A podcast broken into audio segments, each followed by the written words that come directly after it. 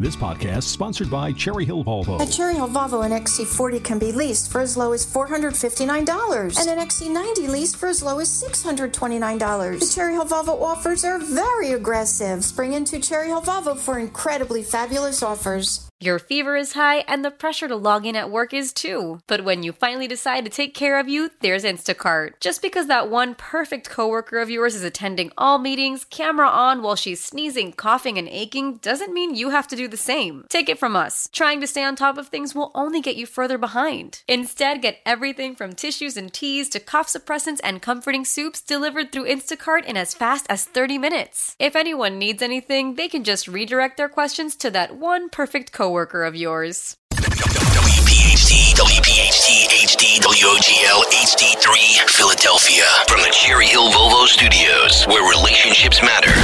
Always live on the free Odyssey app. The revolution will be broadcast. This, this is, the, is the next generation of talk. Now, on Talk Radio 1210 WPHT, Rich Zeoli. So the Republicans kicked out George Santos, and now the Democrats have that seat. Really smart. That was a brilliant, brilliant move. And there was a big snowstorm, so the Republican votes were not there because people in the Republican Party are still not embracing early voting, even though they have to because it's what the Democrats are doing. So yeah, great move kicking out Santos. Get a good pat on the back for rising to virtue that the left will care about for eight seconds. Welcome back to the show. Glad you're here today. 855 839 1210 on Twitter at Rich Zeoli. You know, when Republicans do stupid things like that to think that they're getting some sort of points or something from. I don't know, the corporate media, uh, the left. I don't really know what the point of doing stuff like that is. All it does is blow up in their face. Uh, they might get praised for five seconds and then realize now you're down a vote. You're down a Republican vote. And that's what it comes down to. It comes down to votes. It comes down to counting votes. And, you know, Santos is out, and now you got this Democrat in, and there, there you go. Great strategy. Meanwhile, in the U.S. Senate, Bob Menendez is still a sitting United States indicted corrupt senator, getting foreign briefings and classified briefings on the Senate Foreign Intelligence Committee. So, you know, at some point, maybe Republicans will learn this lesson, but probably not because there's still so many of them that want to just do the right thing as opposed to just win. You know, as opposed to just win. Because we are, this is an epic battle for this country, and now we're a vote down, and the Democrats have one more vote. And they all vote in lockstep, if you haven't noticed. You know, three Republicans yesterday defected and voted against impeaching Mayorkas. For what reason? It's dead on arrival in the Senate. Why not just stand united as a party and send a message to the American people? But they have to virtue signal. They got to clutch the pearls. They got to show everybody that they're uh, above partisan rancor, blah, blah, blah. And Democrats don't play that game. They all rally together and they do what needs to be done to get the ball across the finish line. And I, I, I feel as if I've been saying this now for years. I think I've said this so many times. I think I've I've made fun enough of the bipartisan nonsense about reaching across the aisle to the point now where I don't even bother bringing it up anymore. You know, the Mitt Romneys, the Liz Cheneys, and all these other people that think they're going to be in the good graces of the Democrats. For what purpose? I mean, what what what purpose? Do the Democrats ever moderate? No. They are hell bent on driving their agenda through. That's what they're trying to do. And the Republicans, quite frankly, stink at defense. They really do. Because that's let's face it, that's all we're doing right now is playing defense until hopefully we can win back the White House in November. But as of right now, we're just playing defense. That's all we're doing. And we're play, trying to play defense in the House, offense to the best we can, but really that offense is muted in the sense that we don't have the ability to actually remove Mayorkas because of the Senate. We don't have the ability to remove Joe Biden in the Senate.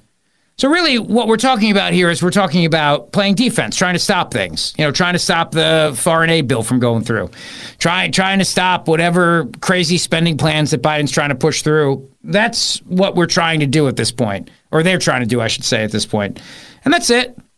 And that's all they can do because you know, honestly, the battle for the truth that we're all trying to find it's not easy, and it's getting more difficult. Corporate media, you know, joined in with the unholy triad of the big tech and the government, and it's getting harder and harder to find the truth of things. Even the woman who played one of my favorite characters on The Sopranos said that exact thing to Megyn Kelly. That's right. Adriana, the actress who played Adriana, said that to Megyn Kelly on her podcast when she was talking about conservatism being the only place to go and find some semblance of truth. I'll get to that. We have a lot to get to. We have some great guests coming on the show as well. And um, we have a wonderful, wonderful uh, abbreviated show. So uh, three hours today instead of four because we have Penn State basketball on at six o'clock today. Don't cry for me. My wife's away. I'm on dad duty. I got kid duty all week. So like, my father-in-law's here to help. Uh, it's fine. It's okay. It's all right. Don't worry about it. We'll we'll we'll get through this together. And of course, yesterday during the show, that story broke. Matt Taibbi, Michael Shellenberger's piece, really getting into the heart of what happened with the CIA spying on the Trump campaign. And more details on that are coming out. And then the point that Jesse Watters made in his show last night about how Biden's Department of Justice essentially has this five hour interview that they're that they're using potentially now to get rid of him, to, to get him out of the race. And that, what we're talking about, of course, is the interview that Biden gave to the special counsel reviewing the classified documents. You know, that interview where Biden was just a, a, a kind hearted elderly man with a bad memory. So I, I, I said it yesterday, I said it uh, the day before, and I said it on Friday or Thursday because I was off on Friday. Release the transcript. Let's see it. Release the tapes. Release the interview. Let's have it out there. Let's let's see Joe Biden answer these questions. Let's see exactly how he did because there's a two-pronged strategy here. The first strategy is to act like Joe Biden's not really a feeble old old man who forgets and hides his own Easter eggs. And the second strategy is Joe Biden's a forgetful old man who forgets and hides his own Easter eggs. And, and, and they employ that when they want to use that to cover up for the president's absolute corruption and then then they get mad at you when you bring that up and they go that's you're not a neurologist. You can't say that. That's mean. How can you turn around and say that he's hiding his own easter eggs? You don't know that. Who are you the easter bunny? Stop it. But you can't have it both ways. You know either either we're they're using this excuse because they're trying to hide for the fact that on those all those classified documents and what's there is the direct tie-in to what Tony Bobulinski said yesterday, which is the brand is Biden and they were selling the brand to the highest bidder, bad adversaries around the world, and uh, Joe Biden was selling out this this country as vice president of the United States. All his little portfolios. You know, he had the port, the Ukraine portfolio, and the family got rich off Ukraine. He had the Romania portfolio, and the family got rich off Romania. He had the Chinese energy portfolio, and the family got rich off Chinese energy. So you see, there's a pattern here. There's a very, very obvious pattern here. And those classified documents just suddenly happened to be there when Hunter needed them and when his brother James needed them. And then they were able to get information to all their clients. You know, things like um, the 22 point strategy of Ukraine dealing with uh, Russian aggression. You know, something that an idiot crackhead like Hunter could never come up with on his own in a million years. But was also a document prepared for the vice president of the United States, Joe Biden, who was about to go to Ukraine and meet with the president. Which, of course, then he would demand that the prosecutor investigating Ukraine be fired. Even though that very prosecutor was being hailed by our people as being a, uh, a stalwart fighter of corruption, a man we should all try to be like, a man who deserved our praise until suddenly he wasn't, and then he had to be out of a job. And suddenly now he was corrupt, and Burisma, the Chinese energy conglomerate, or excuse me, the Ukrainian energy conglomerate, was not. So that's what we're dealing with right now, and it is an, it is a constant, constant battle. I think the easiest way to do this, the, the the the best way, is just release the tapes, release the transcripts, put it all out there, and let everybody see. It's not very hard. It's really not that that difficult to think about it. The, today, the House Permanent Select Committee on Intelligence has made available to all members of Congress information concerning a serious national security threat. Chairman Mike Turner putting out this statement. I am requesting that President Biden declassify all information relating to this threat so that Congress, the administration, and our allies can openly discuss the actions necessary to respond to this threat. Senator Mike Lee retweeted that and said, "It's very I'm very interested to learn about this threat Also, very interested to know why the spy guys are raising mysterious alarms right before we're about to reform illegal domestic surveillance under FISA. It's a good point. I'd like to know. I would like to know too, because it seems like what they want to do is expand their powers to spy on all of us. And then that ties into what Michael Shellenberger and Matt Taibbi broke yesterday that the CIA's efforts to go all in and bring down the Trump campaign to do those things before Trump was even the nominee, uh, it was a concerted effort by Barack Obama and his administration to spy on 26 different members of the Trump campaign. You know, he was wiretapped, and they used the full surveillance powers that everybody gives them to then turn around and use it against the American people, to use it against the American people. And that's what they do. And they, they use it for political purposes. It's the Zeoli axiom that I told you, um, I don't know what, 10 years ago. I said, if you give up liberty in the name of safety and security, then they will weaponize whatever powers you give them. They will weaponize it and use it for political purposes. And right now, we're about to debate expanding the government's power under FISA, renewing the the warrantless wiretaps that the FBI has abused to spy on American citizens. And we're going to hear now about all of these threats that are about to hit the homeland. All these threats against America. And they'll scare people as they allow the border to be wide open and people are coming in uh, who are on the terrorist watch list and they're coming into the country. And then they'll use all those things to then turn around and say, you have to give us the power to be able to spy on you whenever we want because we got to keep you safe from all these bad guys. And Republicans will do it. They'll they'll turn around and they'll they'll they'll do it. They'll they'll they'll give in. They'll they'll reauthorize the power. They won't learn. And then we'll be reminded that there wasn't really a threat from a foreign person. It was some MAGA person in their basement playing with toy trains and teeth, who had uh, a Betsy Ross flag and a Cabela's fishing hat on. And they're the real terrorists, and we have to watch them. You know, and you'll you'll understand that anybody who's in the Capitol in January of 2021, you know, near the Capitol, they got to be monitored, they got to be spied on, because you know, any day now could be another January 6th, could be another insurrection day. So it's just uh, it's just really amazing to me how um, Republicans don't learn these lessons. And you know, I- will tell you right now, it's. I'll respond to a tweet I got from Michael McWilliams on Twitter. Uh, just because Senate Democrats won't do the right thing doesn't mean House Republicans should have done the wrong thing. Santos was a fraud and a grifter and had to go. According to who? Do we not have a standard where we, I don't know, convict people of things before we just punish them? I thought that was a thing. I thought that was a thing in this country where, you know, a guy may be a, a grifter and a fraud, but we usually charge them with something and then we find them guilty and then we do what we do by removing them from office versus just hearing accusations and then turning around and punishing them for what? How is that doing the right thing? I don't understand that. So there's accusations made against somebody, and doing the right thing is to strip that person of the seat that they were elected to because of accusations. We don't have due process.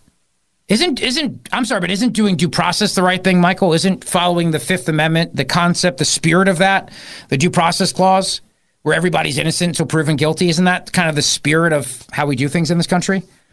So they never convicted the guy of anything. They just removed him because of accusations. He lied about this, he lied about that, as if they all don't lie, you know. And now they're down to vote. So, yeah, sure, if you think that's the right thing, I mean, if you think that just depriving somebody of their due process and just finding them guilty based on accusations and then kicking them out of Congress, even though they were elected, is the right thing, then I guess we have a different understanding of what the right thing is. Because in my mind, the right thing is well, the people voted for this guy. He has not been convicted of anything, he's not been convicted of a crime. There are accusations, but not anything that he's been actually found guilty by a jury of his peers, which is what the Constitution requires. So, how is it doing the right thing? And for what purpose?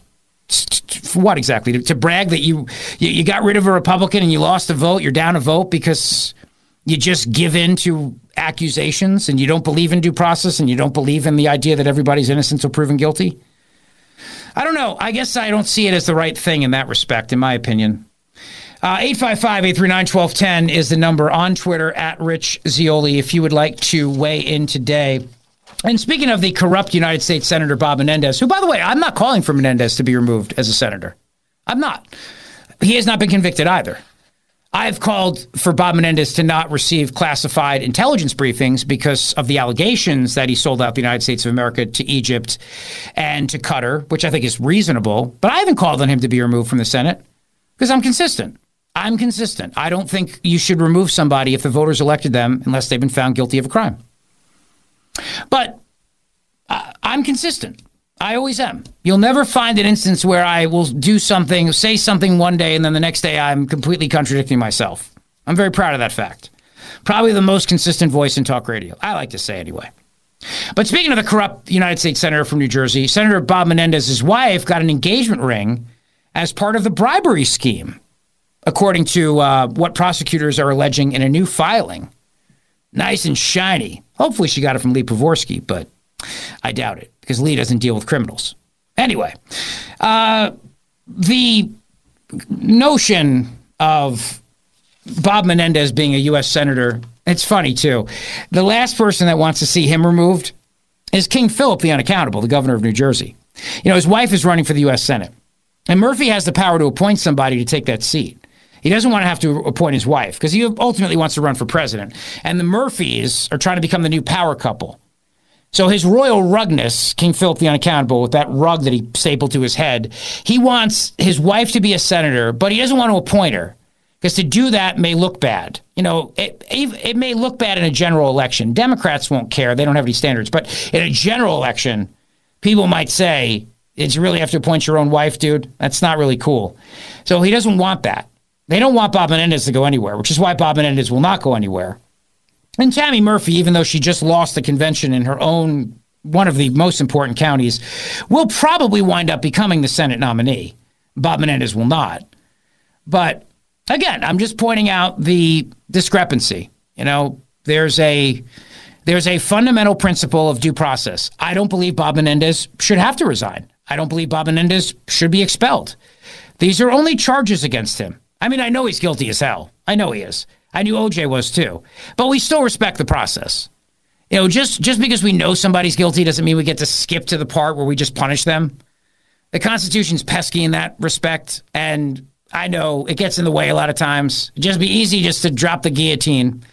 I get it, but it really is incumbent upon having the government prove their case uh, against people, even when we all know they're guilty. And trust me, Bob Menendez is guilty as sin. It doesn't matter, though, because under our system, it's not up to him to prove his innocence, it's up to the government to prove his guilt. So I'm consistent on that. But I don't have to be because the Democrats, they're not going to do something politically stupid. Republicans do politically stupid things. And I don't know why. Because now you're down a vote at, at, a, at a critical moment where you have other Republicans defecting on key votes, like impeaching Mayorkas, which would send a message to America hey, we don't really care what the Senate does. You know, we're the House of Representatives, and we believe this guy needs to be held accountable for the open border. We believe this guy needs to be held accountable for this invasion on the southern border, and we're holding him accountable. And if you if you are okay with the Senate just waving that off, well, then that's on you. But our job in the House is not to worry about what the Senate does. Our job in the House is to follow the Constitution. The Constitution gives us the power of impeachment. And that's what we're doing. We're impeaching him because we want to send a message to America that this guy is the reason why the border is wide open. See, in my mind, that's doing the right thing. Even if you don't think you're going to get a conviction of Mayorkas in the Senate, and you're not, they're not. They're not going to get two thirds. You won't even get McConnell to vote for it. But you're still sending a message in that sense. But it shows you, though, three Republicans defected to prove that they are rising above partisan politics. You need every vote you can get. You need every vote. This stuff is way too close. It's way too close. So I don't really understand what the little stunt with Santos achieved. I don't know why anybody would think that they did the right thing, especially when the guy didn't have his due process, his day in court. And also, now Republicans are down to vote. The whole thing just seems stupid to me, honestly. Completely stupid. Um, now, Speaker Johnson has come out and said we will not be jammed or forced into passing a foreign aid bill that does nothing to secure the border. Good. How about you don't pass a foreign aid bill at all? And how about you just pass a border bill? Why do we have to combine the two things? Is my question.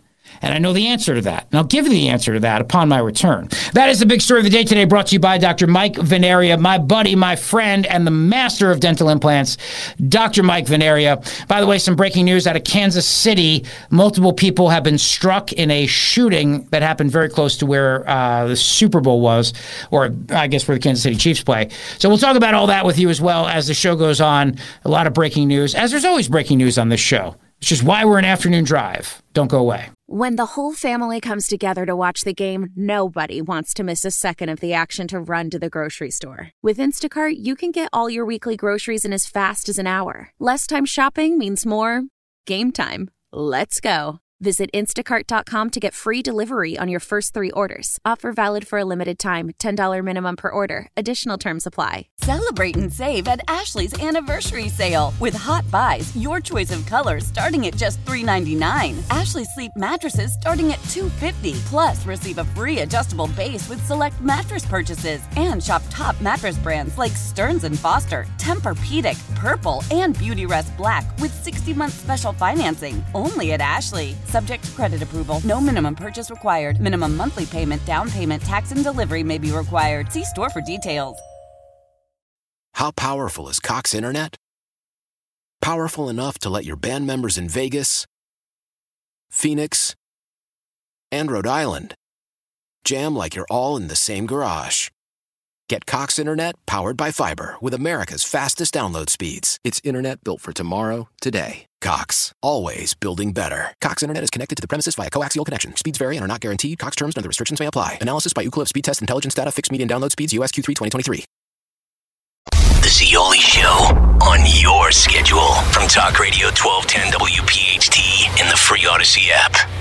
So there's uh, breaking news in Kansas City where the um, Super Bowl parade was taking place. Multiple people have been struck in a shooting, and I believe a couple of armed people have been arrested. Details are still coming out. We'll certainly keep uh, you informed throughout the afternoon as more details come in. Uh, that's the latest that's happening right now in Kansas City. They haven't said anyone's um, died yet, but they said multiple people have been struck in a shooting. So I don't know the severity of the injuries, and we don't know any other details at this point. But obviously, if there's a a press conference or anything, and we deem it worthy, we'll bring it to you. Uh, considering that it was the uh, the Super Bowl parade, you, you know, obviously this may rise to something bigger than maybe just a lone nut. You know, who knows? We just don't know. So I'm not going to speculate on anything. Uh, lot to get to today. You know this uh, this notion of this big impending threat against America that's coming out. I just I'd like to I just I want to know, you know, what is it? What's the big What's the big threat? The House Intelligence Committee. Mike Rogers, uh, he's all in on you know beefing Michael Turner, excuse me, beefing up all these uh, protocols they have to be able to use the national security state against the American people. So I wanted some details, man. Give me some details before we just allow the FBI to continue to abuse our civil liberties and spy on the American people. Um, give us some details on what's going on. I think that'd be nice, right? I think that would be nice. Now, uh, Speaker Johnson has said we are not going to be jammed or forced into passing a foreign aid bill that does nothing to secure the border. And look, I commend the Speaker for saying that. But what I want to know is why does a foreign aid bill have to do with our border in any way, shape, or form? Why do the two have to be put together? And I'll tell you the reason why. You have a lot of Republicans that want to keep funding this war in Ukraine. They want to keep writing the checks, but they know it's not popular with the Republican base because it's not. And proof of that is the fact that, that Nikki Haley is getting crushed by Donald Trump. And but these Republicans need cover because they want to keep doing it, but they need cover because the swamp wants to make sure that they keep doing it. So the cover is the border. They get to turn around and go, "Oh, you know, listen, I didn't, I didn't want to vote to give Ukraine money, but I had to. I had to secure our southern border." There's no reason why foreign aid should be with a border bill. No, no reason whatsoever. You should have an up or down vote on foreign aid, and in my opinion, you should have an up or down vote on the three different countries. So you have an up or down vote on Ukraine, you have an up or down vote on Taiwan, you have an up or down vote on Israel. You outline the terms of all this. Is this a loan? Is this uh, actual foreign aid? You debate the merits of each, and then you have a vote. That's how I think it should be done. But we don't do it that way. And the reason why we don't is because we have to give cover to people. So you got to give cover to people. They can turn around and go, I didn't want to support Ukraine, but I have to stand with Israel. I don't want to give money to Ukraine, but I got to secure the southern border. It's the game. It's part of the game. It's why the swamp always wins. It's why the swamp controls the levers of all these people. But here's what the speaker said, cut number three. Regarding the border, you know, talk about the American people not being listened to. They are crying out to the Biden administration to secure the border. This is not a Republican issue. It's an issue for every single person, and everybody knows it. We know the stories of children being poisoned by fentanyl and cities being overwhelmed by migrant surges. We know House Republicans have shown that we are listening to and, and, and holding the administration accountable for this catastrophe. We're listening to the people. We're taking action to hold Biden accountable. Last night, the House voted to approve articles of impeachment against Secretary Mayorkas. Desperate times call for desperate measures. We had to do that. He has abdicated his responsibility, he's breached the public trust, and he's disregarded the laws Congress has passed. But, but much more has to be done, of course, to secure the border. And what the Senate produced this week is silent on that issue. Senator McConnell and I have spoken about this in frank sessions, and let me be clear here again this morning. The Republican led House will not be jammed or forced into passing a foreign aid bill that was opposed by most Republican senators and does nothing to secure our own border. It's time for Washington to start showing some love to Americans. On Valentine's Day, this is a good day to point this out. You need to listen to the American people and their needs and take action. And that's why House leadership will continue to govern with Americans' interests at heart. Okay. Um, remember the concept of the forgotten man, by the way? This was something that came up in the 2016 campaign when Trump was running. The forgotten forgotten men and women. It was a it was a point that Trump referenced a lot. It's actually from an 1883 speech. And there is a column about that that Lee Habeeb wrote. And I'm going to chat with him about that in a couple minutes about that, how this 1883 speech may, might explain the rise of Trump. We'll talk about that a little bit later in the show. Plus, later in the show today, uh, Casey Maddox has a piece in the New York Post that I really enjoyed. Why our politicians can't stop passing absurd laws. And I agree. Why can't they? It's a great question. Uh, Lance on Twitter says the shooting here in Kansas City was in the Union Station garage. Union Station was the final stop of the parade route, also where the NFL draft was held last year. So they're saying shots were fired. We don't have a ton of details, but you know, as it comes in, we'll get them for you. And I know you guys are monitoring that in the studio for me, right? So if you'll hear anything, just shoot me a note so we know and we keep everybody informed throughout the show today. Uh, Johnny Cook with a snarky tweet that he's 100% wrong about. He said, "You're being disingenuous." Being convicted of a crime and fired from your job are different matters. In fact, people have been elected while sitting in jail. Well, you're correct, except George Santos wasn't fired the voters are his boss, not House leadership, not his fellow members of Congress. The voters are his boss. So if they wanted to fire him, they could have in November of this year. They could have fired him. They absolutely could have. The voters are the boss, not Republican leadership. You elect leadership to guide the ship, but they're not your bosses. Leadership is not, it doesn't mean that, that, that they're in charge of you. It means they're in charge of the agenda and all those other things and they're in charge of of the votes, and they're in charge, but they're not your boss though, which is an important point. Uh, and the second part of Johnny's uh, tweet, which I actually do agree with, though, is he said the reason I think this is stupid is a slippery slope. If you can expel politicians for lying, oh boy, yeah, of course. I mean, they all freaking lie. So we can start uh, expelling every person who lies. You, you wouldn't have anybody in Congress. Uh, that check in on social media, by the way, brought to you by our friends at Cherry Hill Volvo, where relationships matter. Speaker Johnson controls the floor, and conservative lawmakers have shown a willingness to block legislation they oppose from even coming up for a vote. But if the proponents can muster enough support from Democrats and Republicans, they could steer around the opposition through a maneuver known as a discharge petition. This allows lawmakers to force legislation to the floor if they can gather the signatures of a majority of the House 218 members, so a majority of that, calling for the action. Thank you, Matt, for that explanation of how that process works. Um, the you know the the bottom line is that there are a number of conservatives, including our buddy Scott Perry in Pennsylvania, who are trying very hard to stop this nonsense. And it's a battle. It really is. Most of the Republicans in the House are not conservatives. They're really not You know, the, the, the Senate is a different story. I mean, we know the frauds in the Senate, but you have more conservatives, believe it or not, who are in the Senate in a percentage basis than you do in the House because they're more outspoken, so you hear from them more.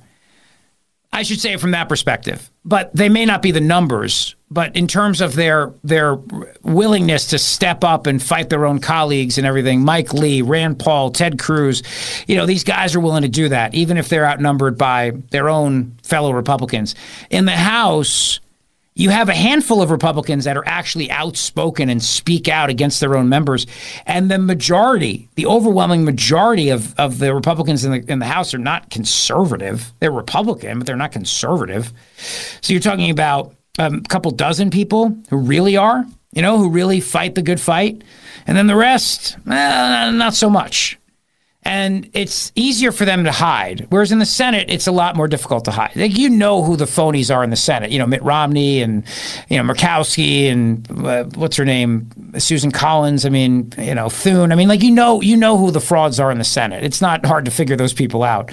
But in the in the House, they can they can hide like like cockroaches. You know, they can just scurry and hide in the dark. Um, so that's you know a fact of that. All right, let me take a quick break. We got a great guest coming up. We'll talk about the uh, forgotten man the concept of the forgotten man, and does it explain the rise of Donald Trump?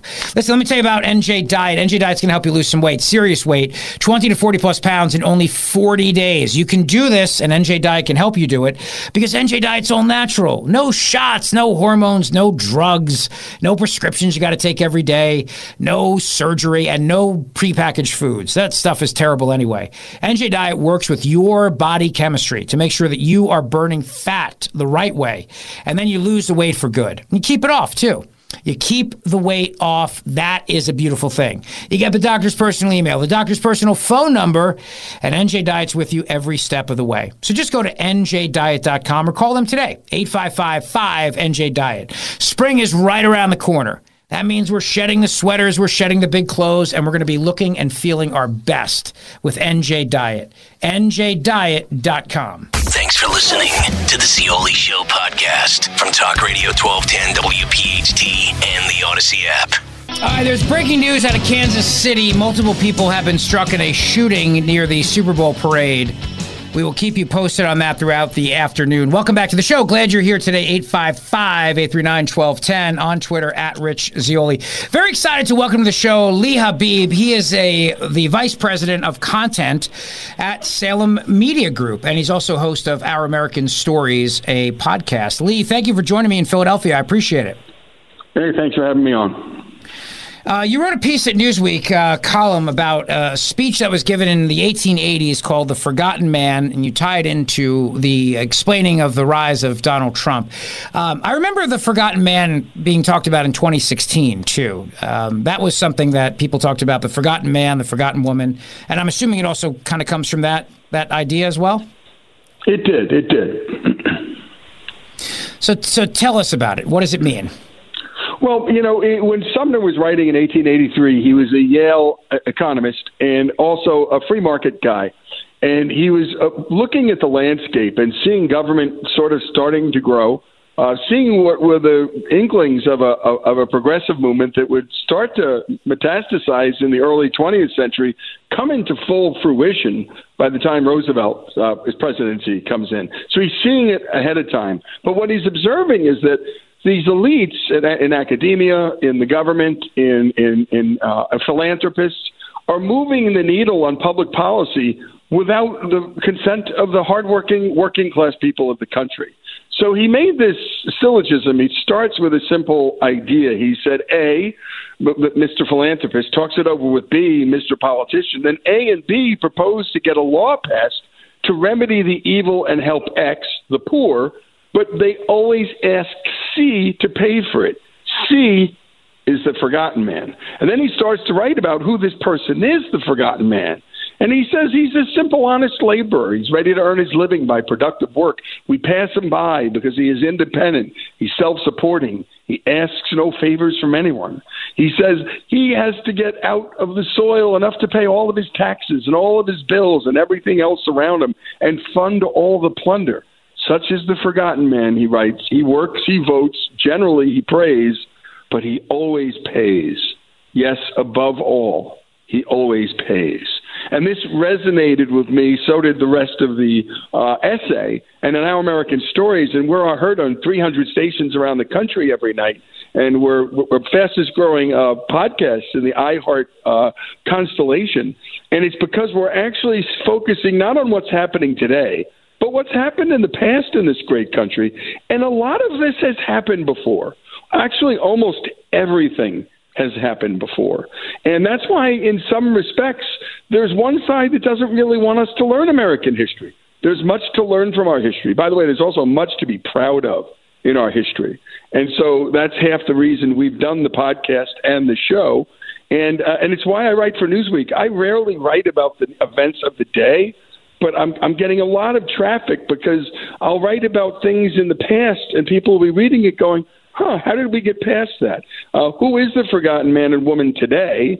Uh, and is that forgotten man and woman today anything like the forgotten man and woman of the late uh, 18, 19, 18th century and 19th century? And the answer would be a resounding yes. Yeah, I agree. Look, and by the way, congrats on the success of your uh, of your show, Our American Stories. I think it's fantastic. It's it's it's excellent. You're tapping into something.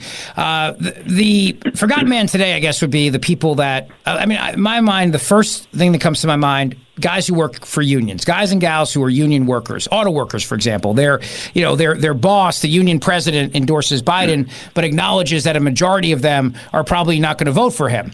Uh, but this seems to be a, a, thing. Whether it's you know people that actually work for a living seem to be drawn to say Trump over Biden, and I think there's a reason for that. I think because they're they, Trump taps into the he resonates with people this idea of the elites are benefiting, they're getting rich off of you, off of your back off of your hard work, and I'm going to fight them. And as a consequence of that, they're fighting me. And I think that the people see that. I think it resonates with them. Well, you know, let's say climate change. Whether it's changing or not, I think the climate does change. So I'm with people who say the climate changes. But who decided all of the investment that we're putting into this? Who decided that we should be making X amount of electric cars by X amount of time? Who decided that? Who decided to make the head of the EPA the king of cars? Who decided to make uh, uh, uh, Joe Biden uh, the executive in charge of how much oil we drill? And by one mandate says, no, liquefied natural gas, stop. Not an election on that, not a vote on that, just the use of raw executive power, uh, and, and so on and so on. Who decided the school curriculum, right on the local level? Parents are going and saying, Who decided that we teach our kids this? We didn't vote on it we didn't get a say. And so what's happening is the working class folks who are busy every day, working, hustling, paying their bills, are not being represented by, by anyone, and they've gravitated to Trump. The poor are being represented by the Democrat Party. The elites living in cities who are highly educated and who agree with these agendas because they have the discretionary income to pay for them, they are buying those Teslas, and they're getting the $7,500 uh, voucher from a person driving a 15 year old Ford F 150. This is infuriating. When the president says, I'm going to forgive student loans, the person who never went to college or went to junior college, the guy who's a plumber or a laborer is going, I'm going to pay for that deadbeat's loans. I didn't take the loan. Why should I pay for it? These were not things divide, decided by a Democrat uh, uh, uh, or a Republican government. These were fiats. And these are NGOs, academics, media elites, and the bureaucratic agencies of the United States and sheer executive power making these decisions. If Joe Biden ever ran on the issue of cutting off liquefied natural gas, if he ever ran on the idea that I'm going to make X amount of electric cars and that's that, he would have never got elected on that stuff.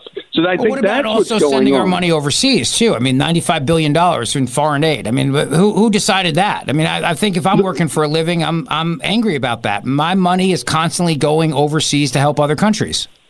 Well, the good news here is at least there are votes on that now, right? So we have the Senate vote for it, and the House isn't going to take it. And at least we, the people, now get to choose. By the way, if we, the people, want to send our money wherever we send it, or we, the people of any particular state, want to pass laws, well, then you win, you lose if you're on the other side of that, or you win, and then your job is to kick those bums out and have other people in. So I'm glad to see that we separated the bill. The Ukraine votes up, the Israel votes up, and then the American people get to decide through their elected representatives at least, and then there's a voting record, and Yeah, but- then we but- can but kick the them out of office. I, I hear you, but uh, you know, if if they if they lump everything in together, uh, then I I'm not sure people really get the- opportunity to hear what their elected officials are doing because they always have excuses. You know, I didn't want to vote for this, but I had to because of this, and you know, I, that's why these up or down votes are crucial. But I but that's okay. That's neither here nor there for this purpose, Lee. I want to ask you: Do you think the forgotten man?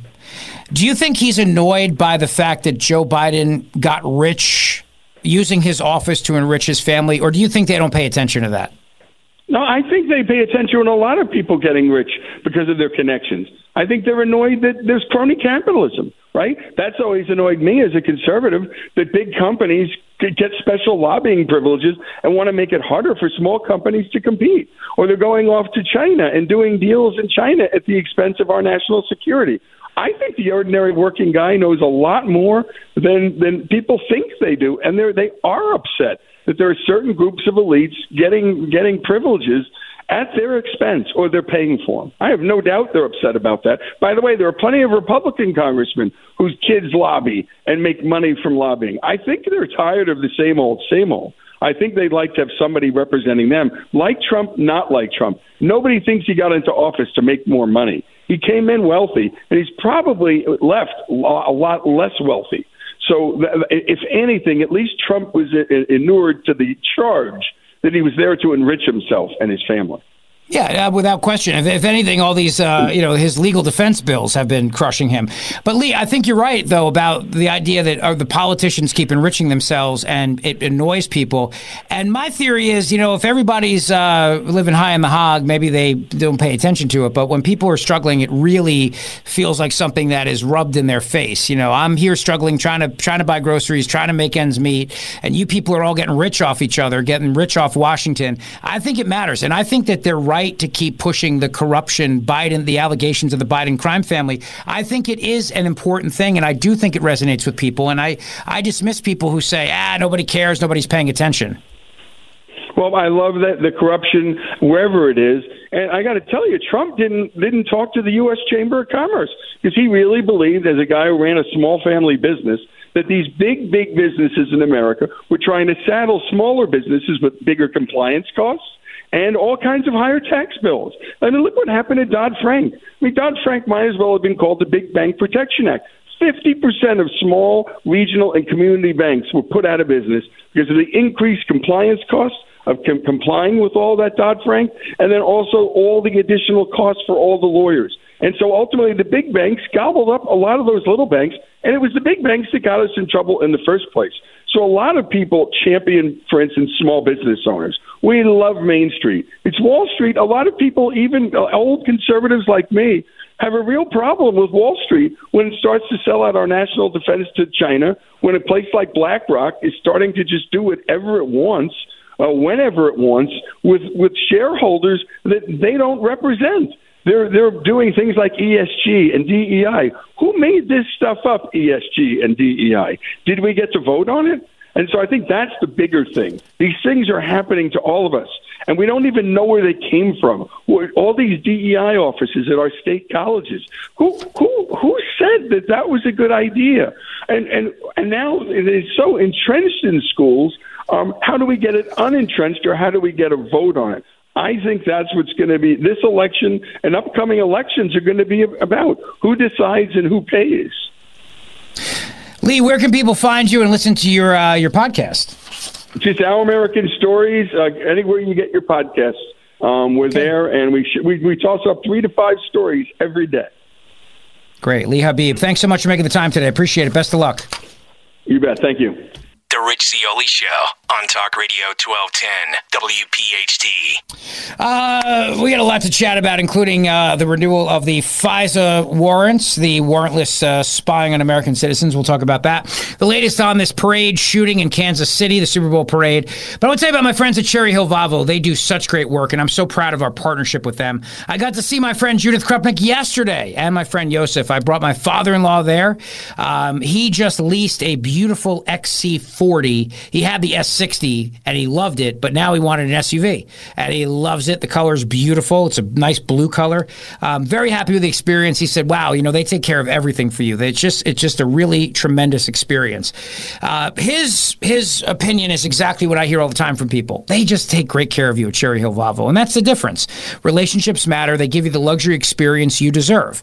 Now the dealership is going through a big renovation right now you know, Judith's father built the dealership in the early 1960s, and um, they're due for a big renovation. But don't let that stop you because they have a tremendous inventory, uh, beautiful cars, including your one chance to get the S60 courtesy car for less than $29,000 with less than 5,000 miles on it.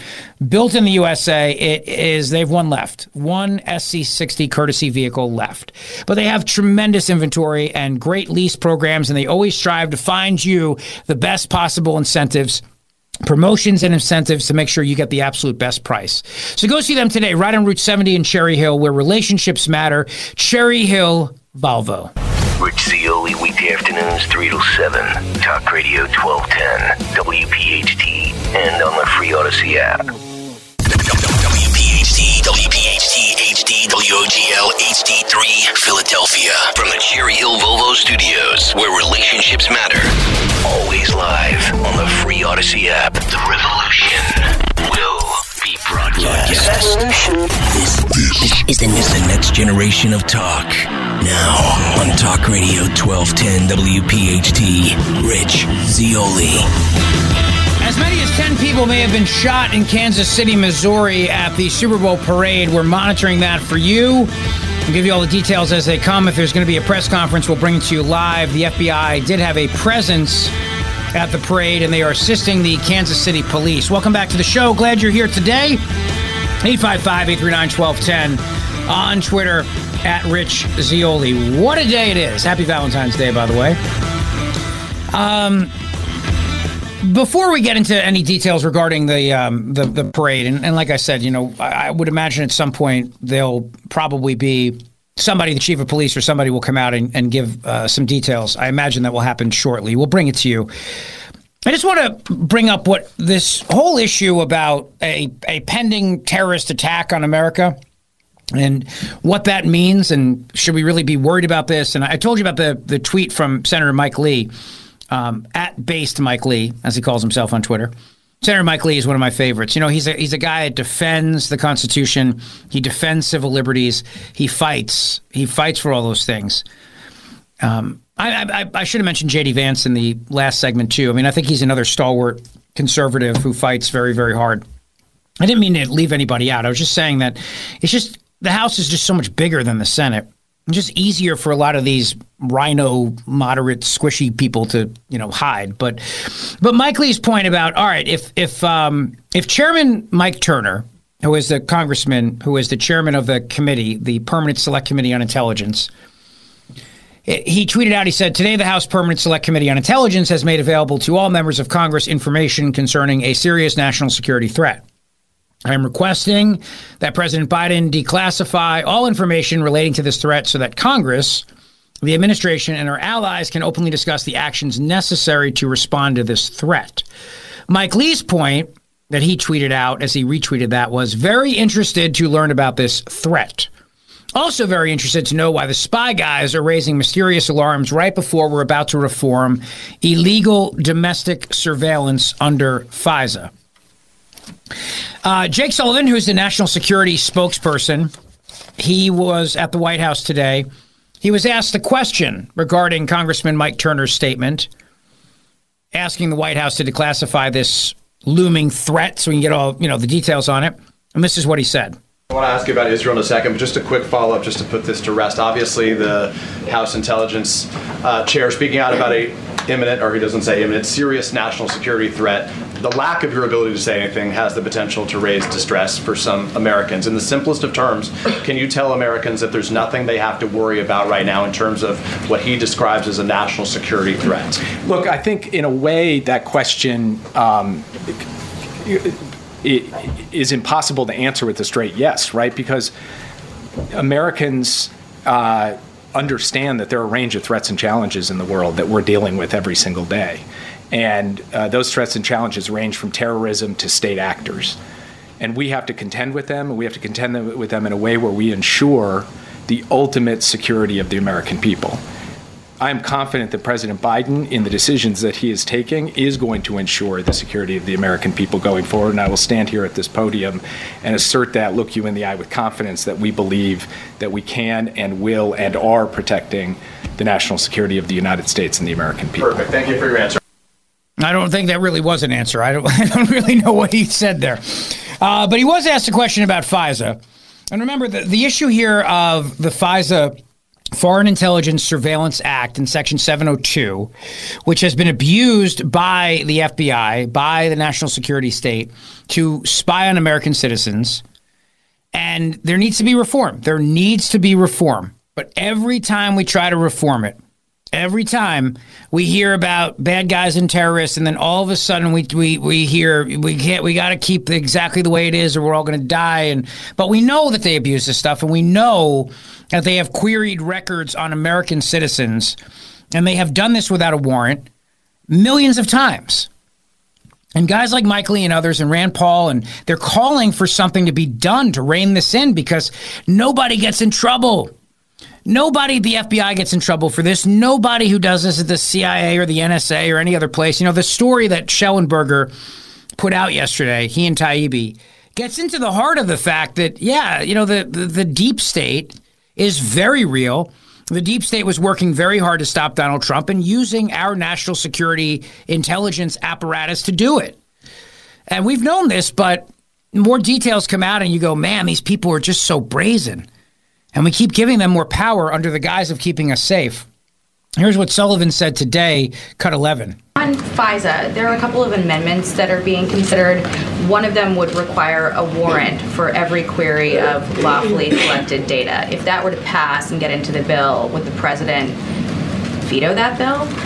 Uh, so I'm not in a position to stand here today and make veto threats on behalf of the president. Those are, are um, you know, decisions for him to make. What I will tell you is that we do not believe that that serves the national security interests of the United States. And in fact, today I will be making that case to a number of members uh, that the warrant requirement, as conceived, is not the best way actually to ensure the protection of the personal privacy of Americans. There are a number of other elements of the bill that we have supported that would reform and update FISA to protect the civil liberties of Americans. But a warrant requirement, from our perspective, would go too far in undermining the very purpose of FISA, and frankly, it would put victims at risk. Okay, so there, there you go. And I, I imagine that there will be no reforms, unfortunately. To FISA would be what what I'm uh, would be my guess. Uh, the Kansas City Fire Department is saying eight to ten victims at the shooting in Kansas City, Missouri. About eight to ten is what they're saying right now. Two armed people have been detained. I don't I don't know if they were legally carrying. I don't know if they were the shooters. We don't have any details on that yet. Um, we're hoping that th- we're being told that there might be a statement coming out from the Kansas City Police Department or the FBI at some point. So um, we'll keep you posted on on that as um, as the show goes on. Speaking of firefighters, by the way, in Philadelphia, there's a trans-identifying firefighter who's suing the city of Philadelphia over facial feminization surgery coverage, and the firefighter claims the surgery is medically necessary. This is from the Daily Wire. A nice local story for us. A trans-identifying firefighter is suing the city of Philadelphia for allegedly refusing insurance coverage for his facial feminization surgery. The fighter fire, a 55 year old man who has been with the Philadelphia Fire Department for 28 years, claims that the city, as well as his union, which is the Firefighters and Paramedics Local 22, and Independence Blue Cross Insurance, all discriminated against him on the basis of his gender identity. He filed the lawsuit anonymously as Jane Doe in federal court on January 31st. The veteran firefighter who holds the supervisory position of Fire Battalion Chief claims the facial feminization surgery he wants is medically necessary and not cosmetic because of his gender dysphoria disability. Lawsuit argues that denying him coverage of the procedure, which includes a laundry list of procedures, including rhinoplasty, which is plastic surgery, a forehead reduction, and a hair transplant is causing the firefighter harm and amounts to illegal sex stereotyping. Quote: This is from the uh, from the the complaint. Ms. Doe was forced to maintain natal sex characteristics with which she no longer identified by virtue of the defendant's callous and discriminatory acts committed against her. Ms. Doe has spent years of her life presenting herself in a manner that is not her authentic self. The suit also claims the firefighter, who began identifying as transgender at some point during the firefighting career, now cannot function in society or work without the facial feminization procedures and is constantly misgendered. The suit says that she has become suicidal and considered ending her life. The lawsuit says the defendants decided the firefighter was simply trying to improve her appearance, a conclusion that added insult to injury, and relied on stereotyped notions of what a traditional female face looks like. The defendants also consistently misgendered the firefighter and did not call him his preferred name, the suit says. As a result, the firefighter has suffered economic harms, emotional distress, mental anguish, pain and suffering, humiliation and embarrassment, and a loss of life and life's pleasures. The firefighter is seeking coverage for the procedures as well as compensatory and punitive damages. The suit also demands that the defendants hold LGBTQ plus plus IA every letter of the alphabet sensitivity trainings for employees, that the insurance agency use the preferred name of a trans identifying person in the claims process, and that Philadelphia adopt a written policy to support employees who complain about gender identity discrimination. Independence Blue Cross said in a statement that they cannot comment on pending litigation, but that they serve all people, regardless of sexual orientation or gender identity. Okay? Equitable care and protections against discrimination based on sexual orientation or gender identification are written into our medical policies and required by law. Our recently updated policies for gender affirming care also takes into consideration the standards published by the World Professional Association for Transgender Health. Philadelphia's law department told Philadelphia Gay News that, quote, given that this case is in active litigation, the city declines to comment. That is happening right now. I guess it's interesting that they they the suit says that to argue that this firefighter is trying to improve her, his appearance, her appearance, his appearance, and then the suit says, but that's you're going with no that's ridiculous because you're going with notions of what a, a, a, a feminine face is supposed to look like. It kind of contradicts itself. Again, it says the lawsuit says the defendants decided the firefighter was simply trying to improve her appearance, a conclusion that added insult to injury and relied on stereotype notions of what a traditional female face looks like. So then I guess I'm I'm just trying to understand then why the taxpayers would have to pay to help this individual have a face that looks more like what a traditional female face looks like when the suit says that that's a stereotype notion. So I'm trying to understand that. Anyway, we will um, continue to monitor that local story for you. I imagine, my guess is, my spidey sense tells me they will pay. I just have a feeling that they will wind up paying. Maybe I'm wrong, but we'll find out if we don't hear the story ever again. If they don't pay, we'll hear more about it obviously. Uh, Rachel Dolezal, remember her? She was a um, she. She said she was black. She she identified as black, even though she wasn't. Um, she's now an Arizona teacher, and she's on OnlyFans after losing the NAACP leadership position for pretending to be black. She was um, part of the leadership of the National Association for the Advancement of Colored People. She's now employed by a Catalina Foothills school district and has an OnlyFans profile. So Libs of TikTok tweeted out, meet Rachel Dolezal, former leader of the NAACP who resigned in disgrace after pretending to be black. She changed her name and is now a teacher in Catalina Foothills School District, Arizona. She's also very active on OnlyFans and links her OnlyFans in her public Facebook profile. Henry, do you subscribe to her OnlyFans page just out of curiosity? Uh, no. Okay. There's not, no, that's not a. Not on my to-do list. No. Okay, I'm just curious. I'm not. I wasn't going to judge you or anything. I was just wondering. Even if it were free, I wouldn't be subscribed. Yeah, it's not. I'm just gonna say this. It's not a good look. It's nice to hear she's doing well. It's just not. It's just not a good look. You know what I mean? By the way, couldn't she have just come out and said that she is black because she voted for Joe Biden? Because wasn't that the standard? If you don't vote for me, you're not black. Oh, Isn't that isn't that just a standard? I thought that was. Maybe maybe not. I don't know. We'll have to follow up with Dr. Wilfred Reilly on this one on Friday. Find out if he subscribes to her OnlyFans page. I I bet you he doesn't. Didn't she change her Prob- name too? Probably not, right?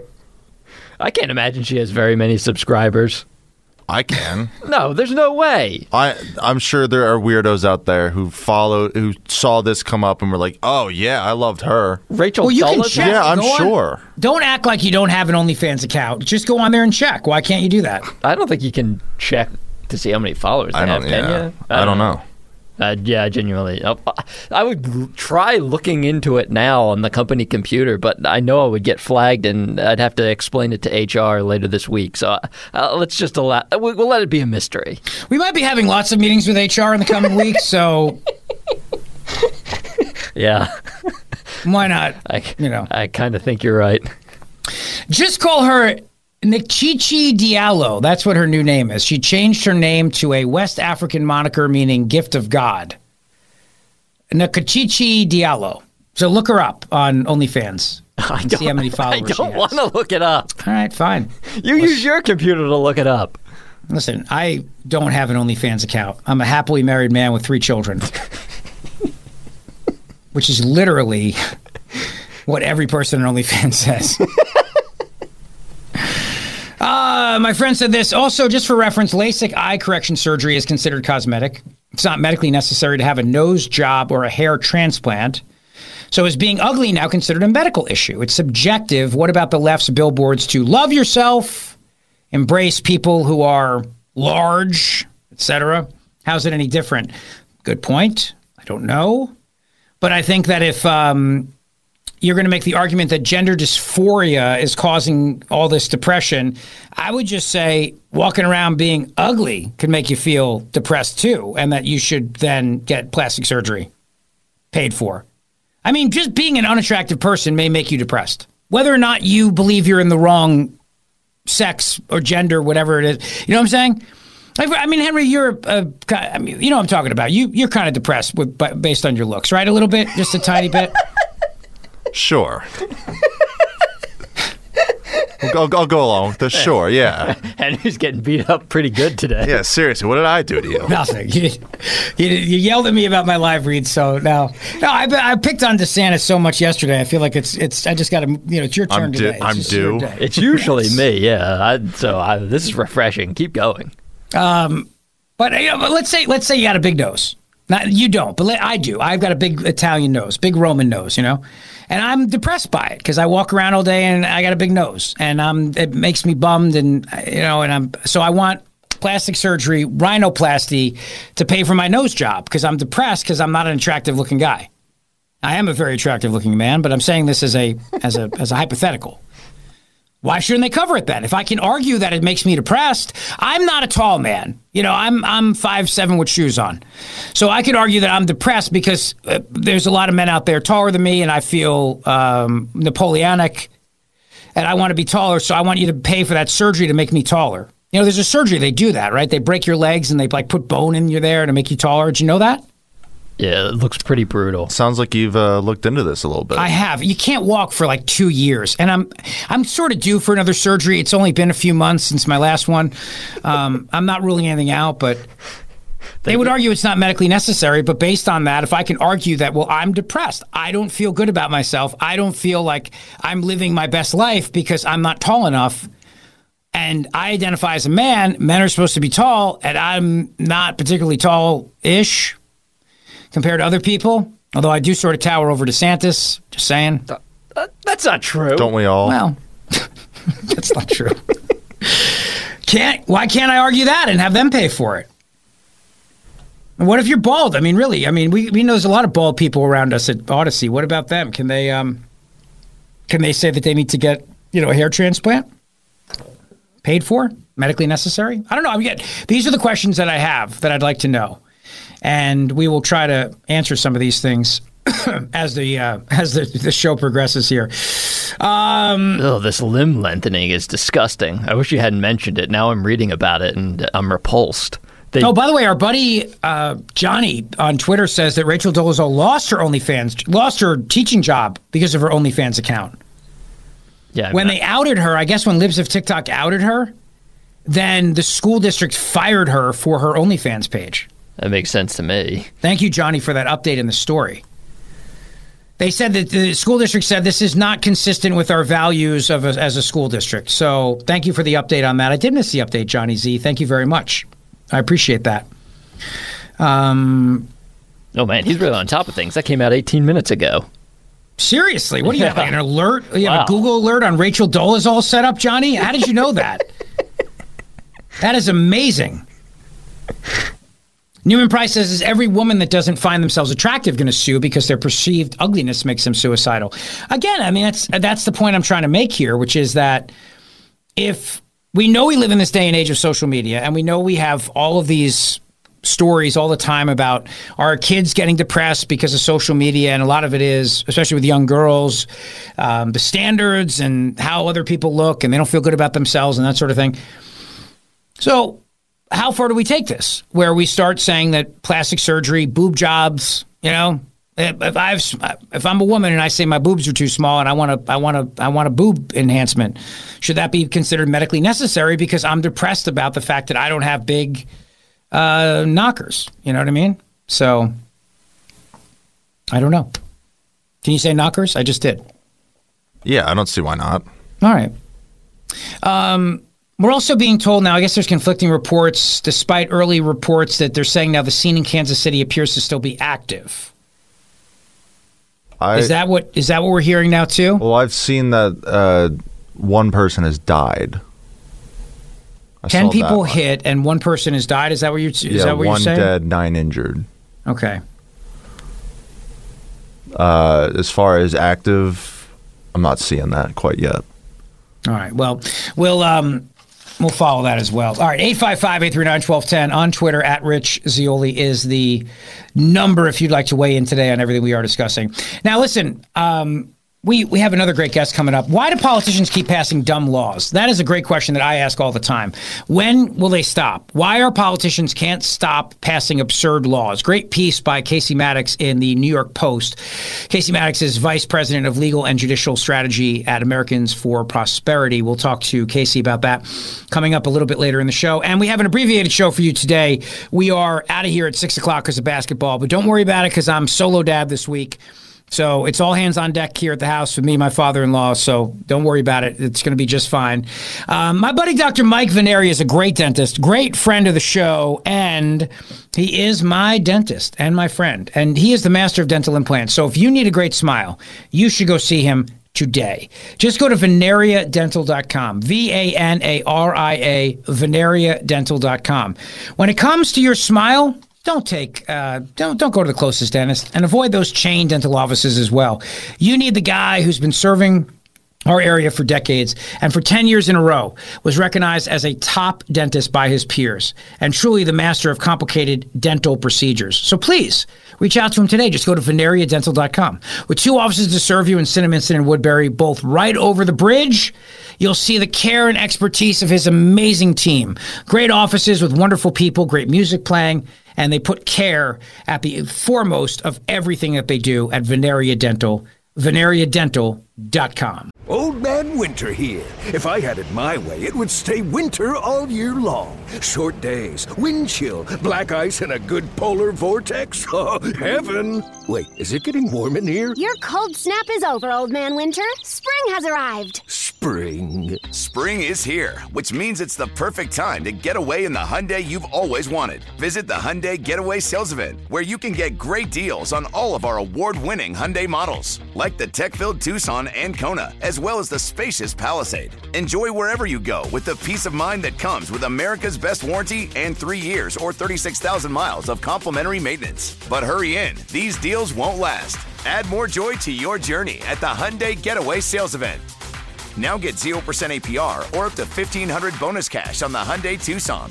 Now, during the Hyundai Getaway Sales Event. Offers end soon. Call 562 314 4603 for details. Love the flexibility of working in all sorts of places? Well, working on the go seamlessly requires a strong network like T Mobile. We have America's largest 5G network, so whether you're on a video call at the park or uploading large files at the coffee shop, we have the 5G speed you need. Whatever takes you on the go, T-Mobile's got you covered.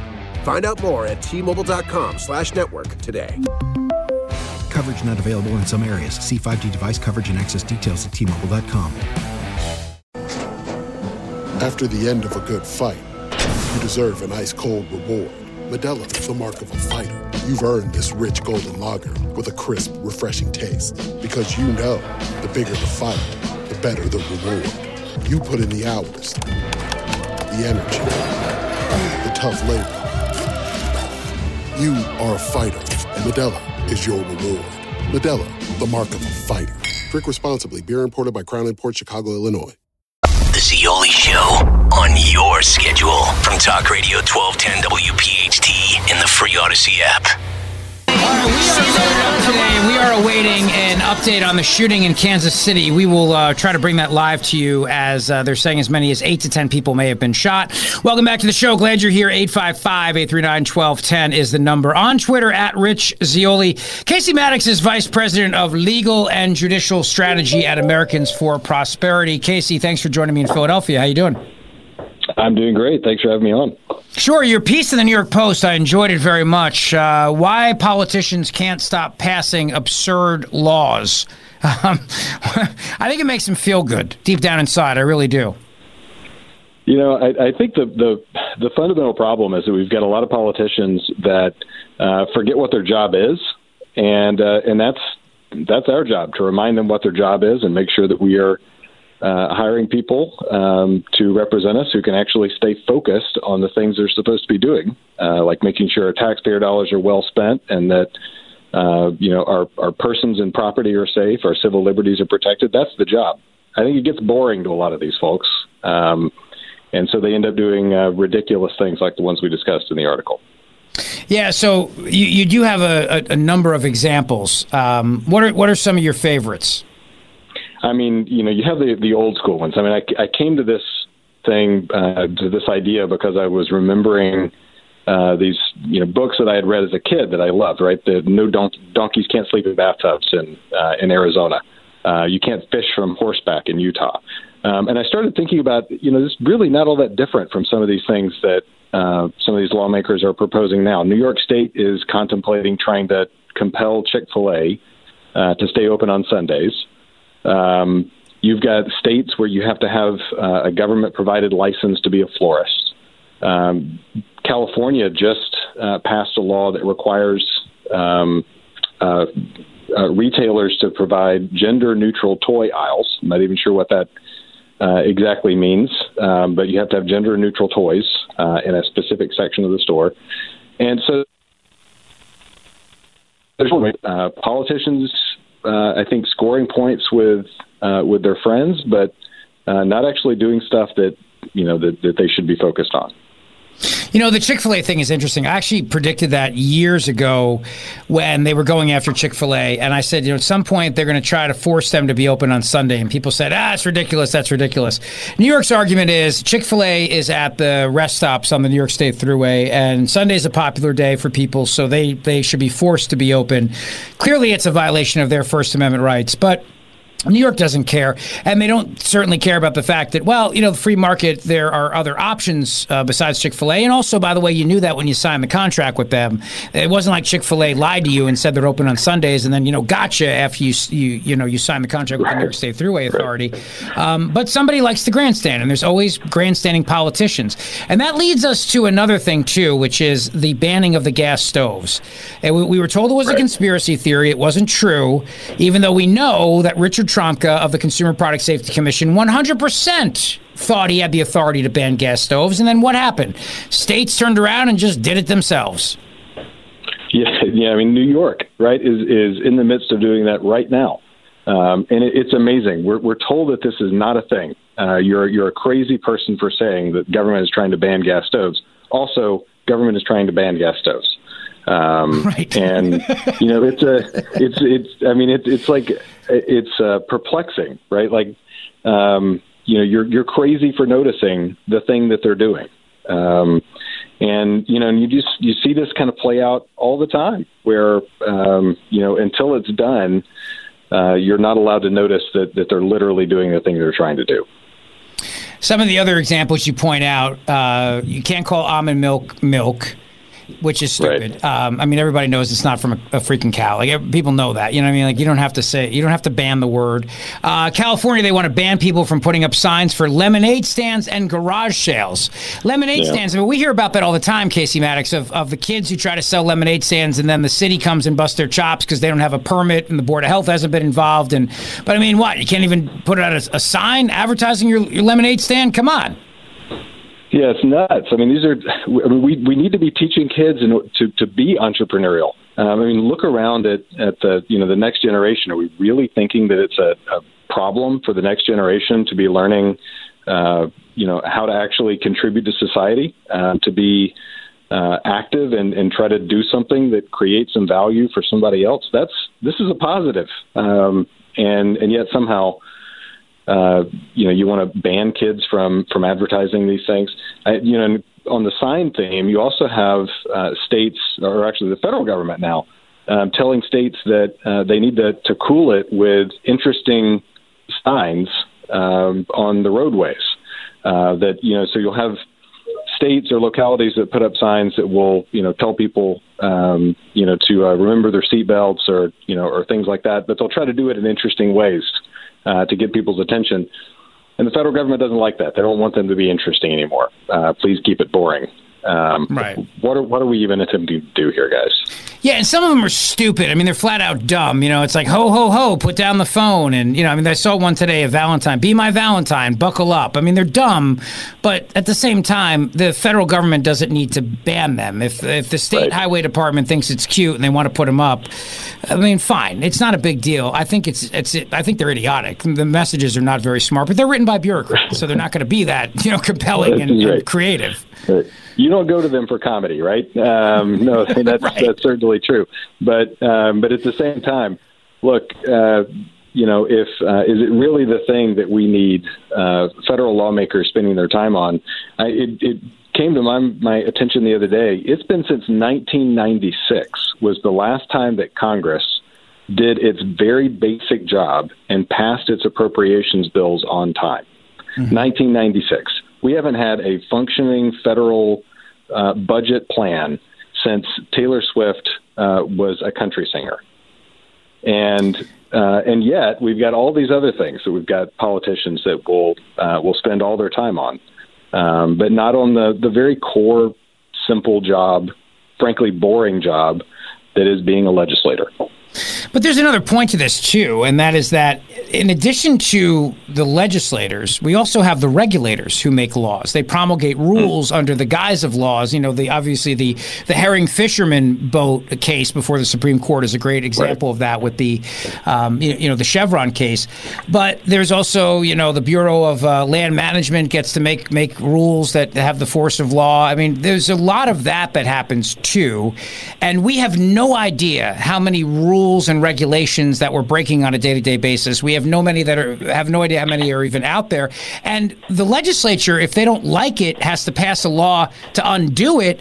But nobody ever thought regulators would get to actually make the rules that would come with things like fines and jail and bans. No, that's that's that's absolutely true. I mean, this is. Uh, I mean, frankly, if you read back through the Declaration of Independence, the idea that there would be people who are unelected by us, who have the power to create things, uh, create laws that would put us in jail if we violate them. That that sounds exactly like the kind of thing that the Declaration of Independence was written about. Um, you know, people who who we did not elect, who have the power to put us in jail. Uh, same concept. Uh, and yet we've just sort of gotten used to this idea. And, you know, I think these concepts are, are linked. When you've got lawmakers, I mean, the argument will always be, well, but we need these regulators making all these decisions because lawmakers don't po- can't possibly have time um, to uh, to make all of these, uh, you know, necessary decisions. It's, first of all, they're not necessary decisions, and second of all, maybe they would have more time uh, if they spent their time on uh, on those questions and not on questions like uh, should Chick Fil A be open on Sundays? Yeah, well said, Casey. Well said. Well, keep up the good work at Americans for Prosperity. Casey Maddox, Vice President of Legal and Judicial Strategy. We'll post a link to your article in the New York Post. Thanks, my friend. Thank you. This is Tony Kornheiser's show. I'm Tony. You expected someone else? So, what exactly is the show about? Hmm, I don't know. It's a sports show nominally. Football's over, but we're finally at a point where things matter in college basketball, and baseball season is on deck. Greatest three words in the English language pitchers and catchers. We have some of the best voices come on and explain what matters or what makes an upset, like Ryan does. Nine over eight. No, that's not an upset. No, yeah, it is, Bob. And if you're lucky, I might just tell you about my search for discounted sleep pants or my worries about what my dog just ate. Listen on the Odyssey app or wherever you get your podcasts. Thanks for listening to the Zeoli Show podcast from Talk Radio 1210 WPHT and the Odyssey app. So, climate activist nut jobs just ruined the display of the Constitution in the rotunda of the uh, nation's capital. Uh, I'm sure they'll be charged, just like the January 6th uh, people will be charged. I'm sure they'll be locked up uh, without a lawyer, and um, I have no doubts about that. Uh, security stands around doing nothing for several minutes until they are finally arrested. I think we have some audio from these whack jobs as well. That's the big story of the day today, brought to you by, the big story of the hour, brought to you by my buddy Dr. Mike Vanaria, vanariadental.com. Go see him for your perfect smile today, vanariadental.com. We are awaiting an update from the Kansas City Police to give us an update on the shooting at the Super Bowl parade. There's all kinds of videos out there of the crowd actually tackling one of the shooters.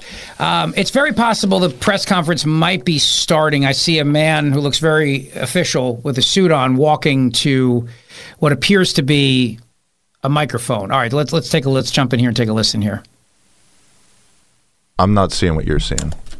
I'm seeing a, a man speaking at a microphone right now. You're not? Are you on Fox? Yeah. Yeah, I'm not seeing that. Um, it's he's he's talking right now.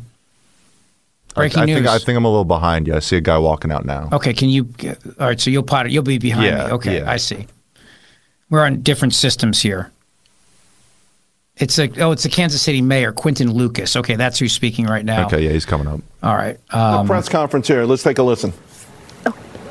Our fire chief, Ross Grandison. After I'm done speaking, Police Chief Graves will give details on the incident that happened earlier today.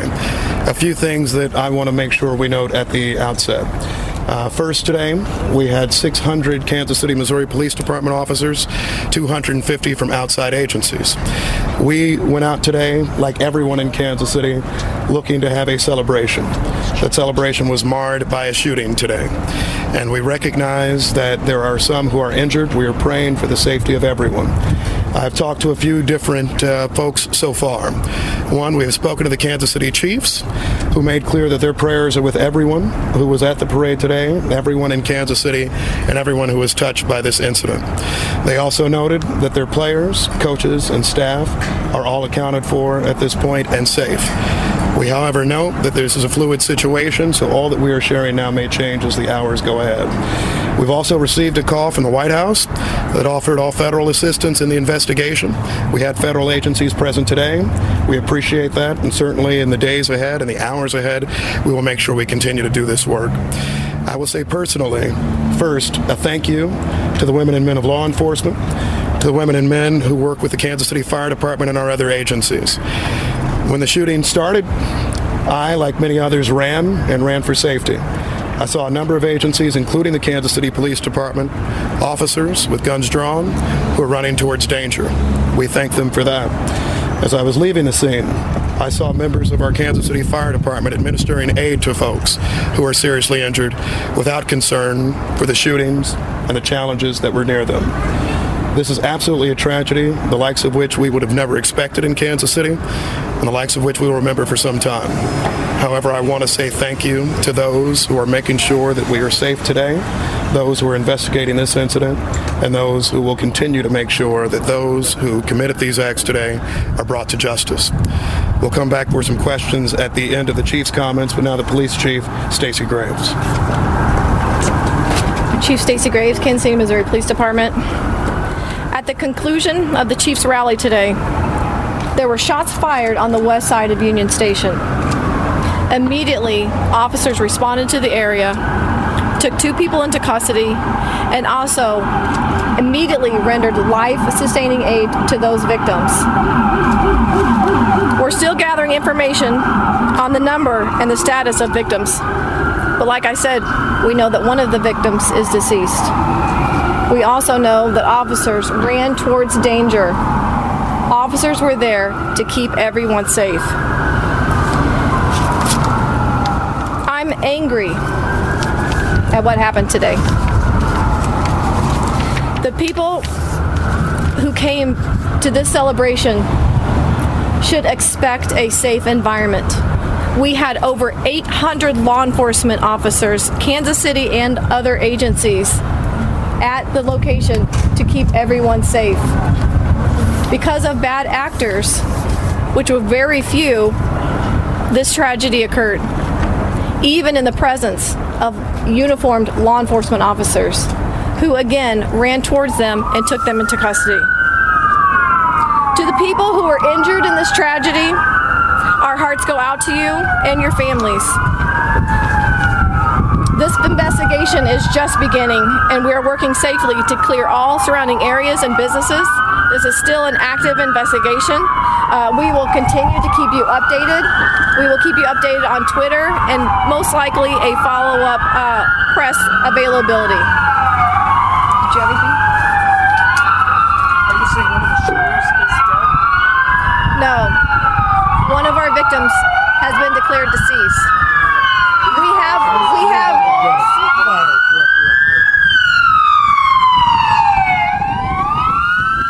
This is a, uh, the chief of police here, Stacey Graves, but she's being drowned out by the sirens. Right now, we have up to 10 to 15 injured by. Yes. Right now, we do not have an exact number of people who were victims of a gunshot wound. It could be upwards from 10 to 15, with one deceased. Do you know how many are in critical condition at this point? I do not have conditions on our victims just yet. Any believed to be children? I don't. I do not believe that any of them were children. Any law enforcement injured in this? First responders? Um, nothing of note.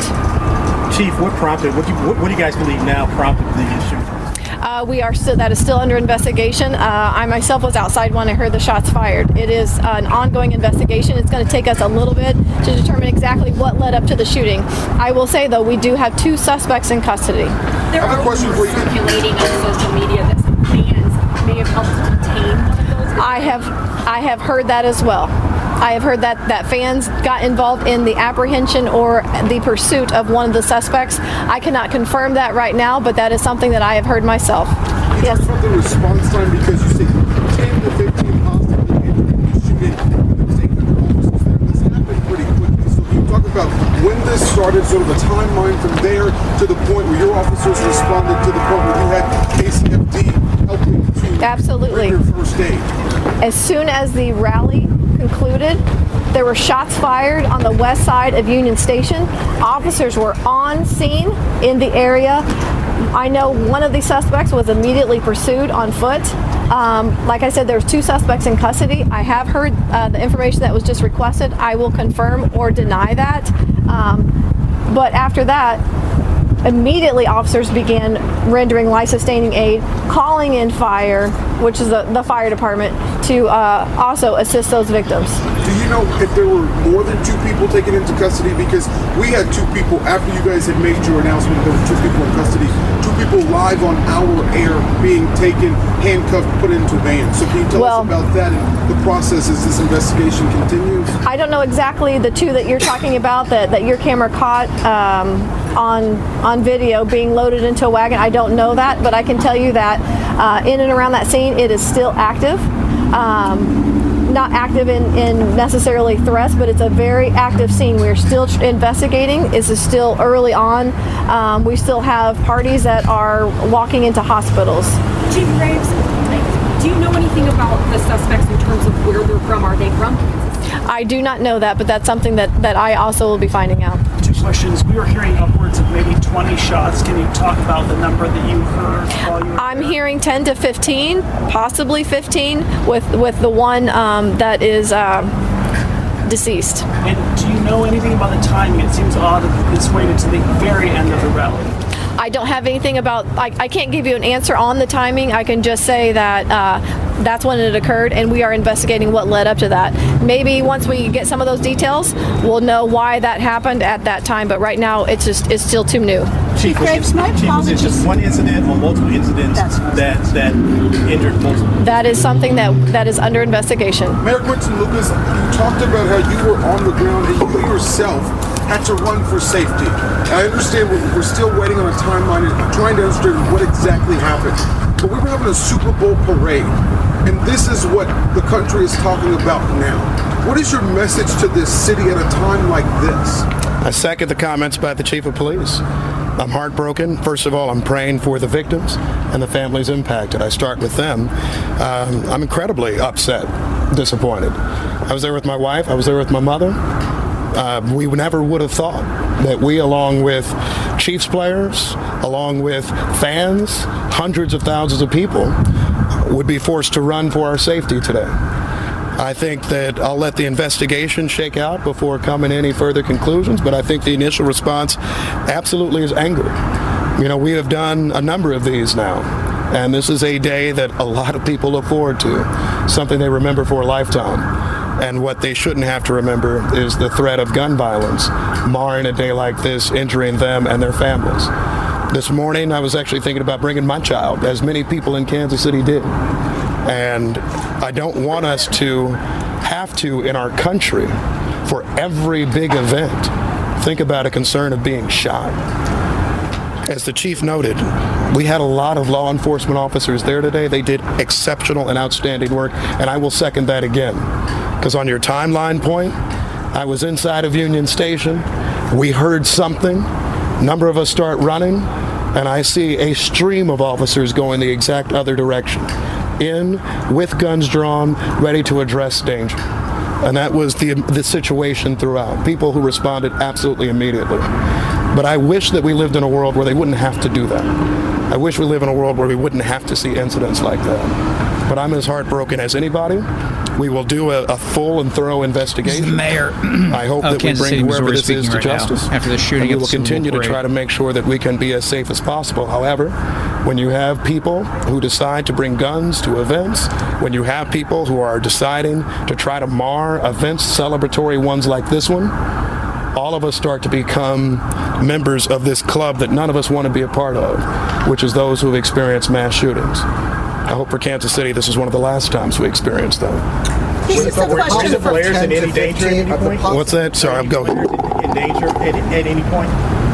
Was I in danger? No, were any of the players, the Chiefs players. You know what? I, I think we'll let the investigation take a look at that. The police department responded effectively, I think incredibly quickly, to make sure that people would be out of harm's way. That being said, a number of us had to flee from a situation because we heard a sound of gunshots. So I'll let you answer your own question in terms of whether you think that's something that puts you in danger or not.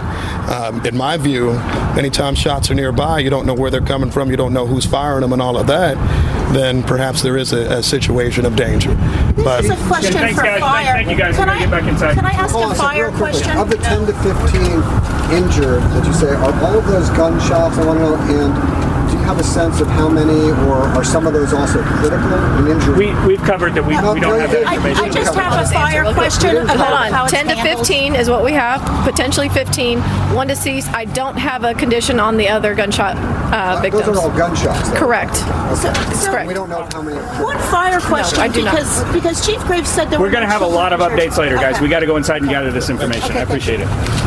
Where are the updates, Jake, later? All right, so that is the um, information we got. Two people have been taken into custody. There, there's a video of the crowd tackling at least one of the shooters.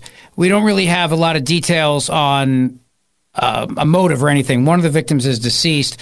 I'm sure we'll have a lot more information, I would imagine, as time goes on today um, before six o'clock. We have a short show today at six, but we'll keep you updated throughout. Clearly, as uh, as as time goes on, we don't. There's not you know, there was no indication of what the motive is or, or who these people are. We didn't get any of that. We just got, you know, the Kansas City Police. They're incredibly brave. They they did a great job and they responded. Uh, the mayor spent a lot of time commending them for that. But beyond that, we don't really have a lot of details other than possibly 10 to 15 people have been injured and uh, at least one person is dead. So, um, yeah, you know, it's it was hard to hear at, at, times with the sirens in the background. I don't know why they need to do it outside versus inside. buddy mine who's a retired police captain texted me the same thing. He said, "You know, who, who, holds a press conference outside like that where you don't control the environment? It's embarrassing to be drowned out by emergency services sirens as bosses of emergency services."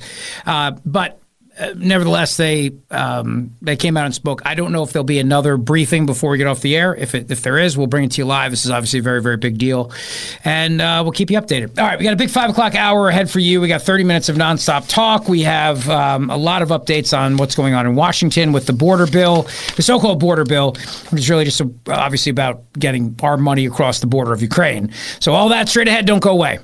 Rich Zeoli, weekday afternoons 3 to 7. Talk Radio 1210, WPHT, and on the free Audacy app. WPHT, WPHT, HD, WOGL, HD3, Philadelphia. From the Cherry Hill Volvo Studios, where relationships matter. Always live on the free Audacy app. The revolution will be broadcast. This is the next generation of talk. Now, this is the drive at 5. 30 minutes of non-stop talk with Rich Zeoli. Oh, yes, the CIA spying on the Trump campaign, getting no coverage by the corporate media, as you could imagine that would occur. No coverage whatsoever, but we'll talk about it for you. Uh, the so called border bill, which is, of course, getting our money across the border of Ukraine. The battle goes on there, and uh, shooting at the Super Bowl parade in Kansas City. We'll keep you updated on, on all of these things as uh, as time goes on today. We are only with you till 6 o'clock, though, tonight because we have basketball. Um, but anyway, in the meantime, 855 839 1210 and on Twitter at Rich Zeoli if you would like to weigh in. Now, the, the report about the CIA and these foreign intelligence agencies targeting 26 Trump associates illegally before the 2016 Russia collusion, collusion claims even came out. Um, it's a very big story that Michael Shellenberger and Michael Mike uh, Matt Taibbi broke. The U.S. intelligence community asked foreign spy agencies to surveil 26 associates of Donald Trump in the run up to the 2016 election, which triggered the allegations that the former president's campaign had been colluding with Russia. Former CIA Director John Brennan, who I've told you many times over the years should be in prison for lying to Congress, he is one of the worst people ever. And he also, as the director of the CIA, broke into the bipartisan Senate SCIF that was investigating the enhanced interrogation slash torture. Um, but, you know, nothing happens to him because he goes on and he screams about Trump being a threat to democracy. This guy is the absolute one of the reasons why the Constitution uh, is, is basically meaningless at this point in the country because guys like him have destroyed it in the name of keeping us safe, which is a bunch of malarkey. They've used it to turn this country into a police state where they use their federal law enforcement and national security powers to advance their political agendas. So, former CIA Director John Brennan identified and presented the targets to the U.S.'s intelligence sharing partners in the so called Five Eyes agencies. The intelligence gathering organizations in the U.S., United Kingdom, Canada, Australia, and New Zealand. The report, identi- the report by independent journalists Shellenberger, Matt and Alex Gutentag has not been confirmed by the New York Post. They cite multiple unnamed sources, including ones close to the House Permanent Select Committee on Intelligence, led by Representative Mike Turner. Turner's office did not respond for comment. The U.S. intelligence community has identified the 26 Trump associates as people to bump or make contact with or manipulate, one source told the outlet. In spy speak, bumping is when a reason is manufactured to meet with a target of interest in order to develop a relationship that could lead to intelligence. They bump the person. It's different from the bumping that occurs, say, in the mafia where you bump somebody off or something like that. They were targets of our own intelligence community and law enforcement, targets for collection and misinformation. Britain's government communications headquarters intelligence apparatus, which is known as the GCHQ, was making contacts with Trump associates as early as March of 2016. They were making contacts and bumping Trump people going back to March of 2016. You know, I was one of those Trump people back in March of 2016. I don't know if I was ever bumped, but I was down in Mar-a-Lago, you know, doing debate prep with Trump, as you know. And um, I mean, a lot of the people that were on the campaign in the early days, it's funny because it was really a hodgepodge of an operation back then, much different than it is now. And Jared Kushner was really the, uh, I mean, he was the guy that was really running the show. He was asked recently, too, is he going to get involved again? He said, no, he's staying in Florida. He's happy with his, he's got a hedge fund or something that he's doing. And he said, you know, there's a whole professional campaign team and they're running the show now. And, you know, he's not, he doesn't want to be involved in it. But, but back in March of 2016, it was a very different world.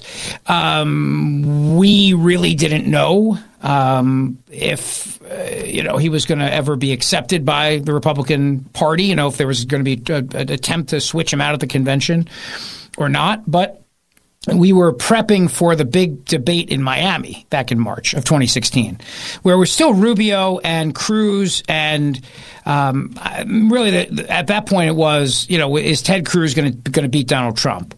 And there were a lot of people who were advocating for Cruz back then. It was a very, very vicious fight, if you can remember. But it was early on, and Trump was not yet the de facto nominee. That would that would not be until a few more months. I mean, I personally think that the Miami debate was the end of it. I think he he you know closed it down after that, but it would still go on for quite a bit.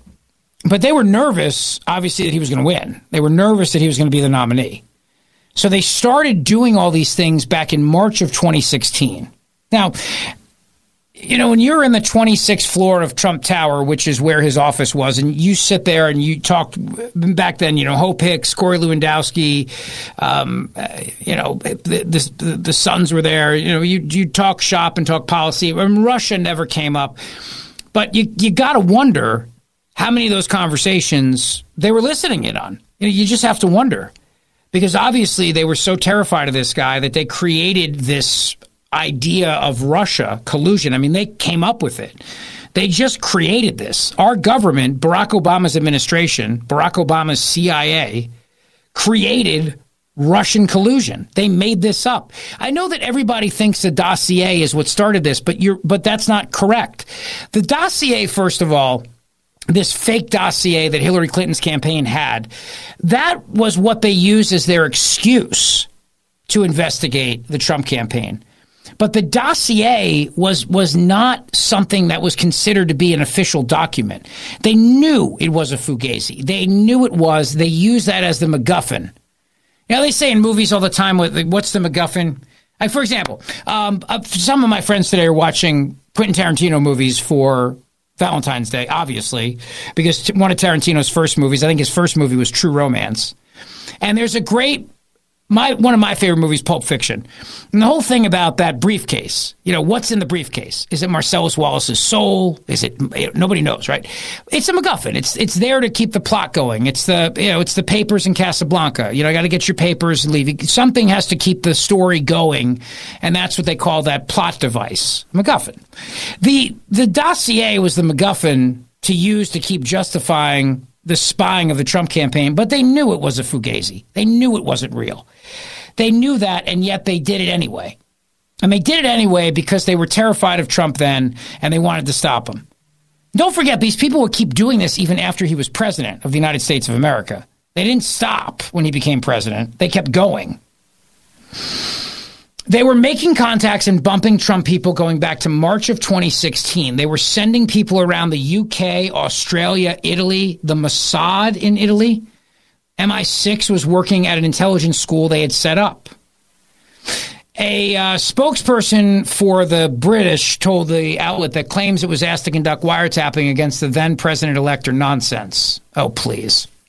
Intelligence related to the alleged surveillance effort is housed in a 10 inch binder, according to the outlet, which Trump ordered to be declassified at the end of his presidency and could contain evidence that multiple U.S. intelligence officials broke laws against spying and election interference. The whereabouts of the alleged thick binder are unknown. The Trump campaign and the CIA did not respond to the Post request for comment. Warrantless surveillance of U.S. persons is specifically prohibited by U.S. law. But as you know, they violate that all the time by stretching the limits of Section 702 of the FISA Act, the Foreign Intelligence Surveillance Act. That's what I talked about earlier in the show. This needs to be absolutely 100% reworked before it's reauthorized or don't reauthorize it because as of right now there's there's such there's such leeway for the deep state to be able to use it against American citizens that they're so brazen about it they used it against a political campaign. They literally used Section 702 of the FISA Act to infiltrate the Trump campaign. To this day, I don't know why he ever reauthorized it.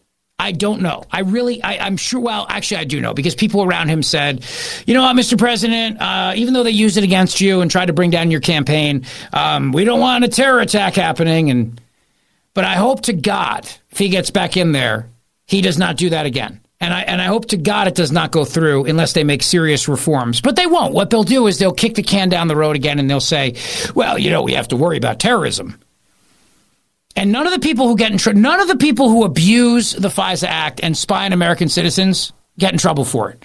No one at the FBI. I mean, just ask yourself this: Lisa Page and uh, her her boyfriend all right, uh, Strozak, Peter Peter Strozak, Mr. Strozak, Peter Strzok, and Lisa Page. They're free. They're walking around. They're, they're nobody got they didn't get in trouble. They literally have text messages. Those two lovebirds saying we can't let him win. We he won't. We'll stop him. We'll stop him. Meaning we, the FBI and the Department of Justice, will stop him. And nothing happens to them. No one gets in trouble. You know, the Durham report comes out and it shows how all this was an entire fugazi, the entire Russia collusion based on this fake dossier. But it wasn't, the dossier was not, it, you can't make an intelligent argument and say that the dossier was what started all this. What started all this was their desire to stop Trump. The dossier was just what they used to keep the, the plot going. But the but the plot of the movie was stop this guy at any cost. And that that that started at a time, I think, even before 2016. I think it started in 2015 when they realized that this guy had a legitimate shot of winning and they couldn't control him. You know, if Jeb had gotten the nomination with an exclamation mark, Jeb would have been fine. He would have played ball. He would have been okay. You know what I mean? It's like Nikki Haley now. She would have played ball. She'd be okay. That's why they're not trying to stop Haley. It's why they'd be fine if Haley wins. If Haley's the nominee, they won't. Biden will stay in the race and they won't care but they cannot let Trump in for another four years. Uh, it was called the Revenge Tour by Maureen Dowd in the New York Times. Good. I hope it is a revenge tour. I hope he does take revenge against these people who abuse the Constitution. I do. I hope he takes revenge against these agencies that think that they can spy on American citizens, infiltrate political campaigns, use the power that we gave them to keep us safe from terrorists against us. I do hope he takes revenge against that, and I and I hope he I hope the revenge is swift, and I hope that that revenge means that people are held accountable, that people are charged, that people are fired, that agencies are reformed. I hope all those things happen. Yes, I'm Italian. I like revenge. I do very much, and they're terrified of that. And I'll tell you what, he's not going to make the same mistake he made last time, which is to bring in all the hacks of the RNC and the establishment and bring them in and advise him. He's not going to do that this time around. He's learned from that. This time around, he goes in and he realizes the battle as president he has to face, which is his own administration. I mean, think about it. All these people worked for him. All these people were part of the executive branch of government. The NSA, the CIA, the FBI, the Department of Justice, they all work for the president. They are all under the executive and they all tried to undermine his candidacy and his presidency. You talk about trying to undermine your boss at work, which, well, we may be doing a lot of in the coming months, and uh, Matt DeSantis. But um, I digress. The point is that um, you you think about undermining your boss at work. What what this was was an all out effort by the people who worked for the president of the United States of America in the executive branch to destroy his presidency and nothing happened to them. They tried a coup against this guy. I mean, let's not let's not play word games here. It was a coup. They just weren't successful. They almost were though.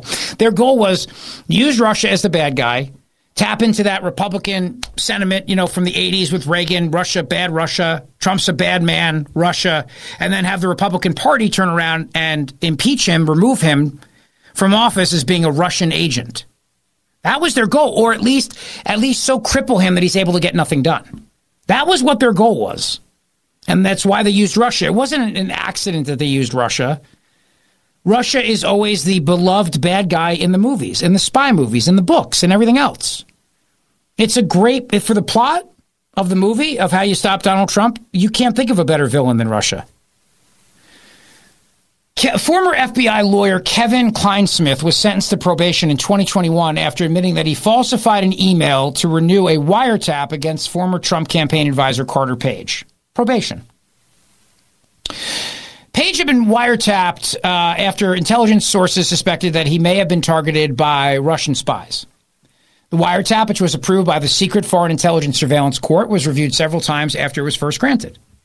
This is the big story of the day today, by the way, brought to you by Dr. Mike Vanaria, vanariadental.com. Go see him for your perfect smile. My buddy, my friend, the master of dental implants, Dr. Mike Vanaria, vanariadental.com.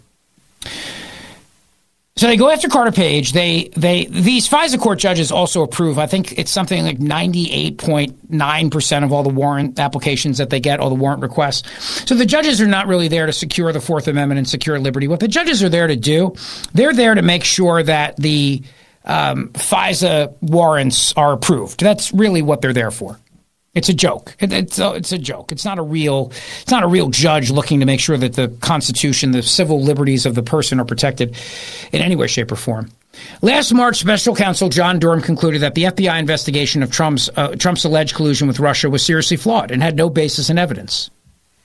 In response, the FBI said it, it had implemented dozens of corrective actions. Dozens.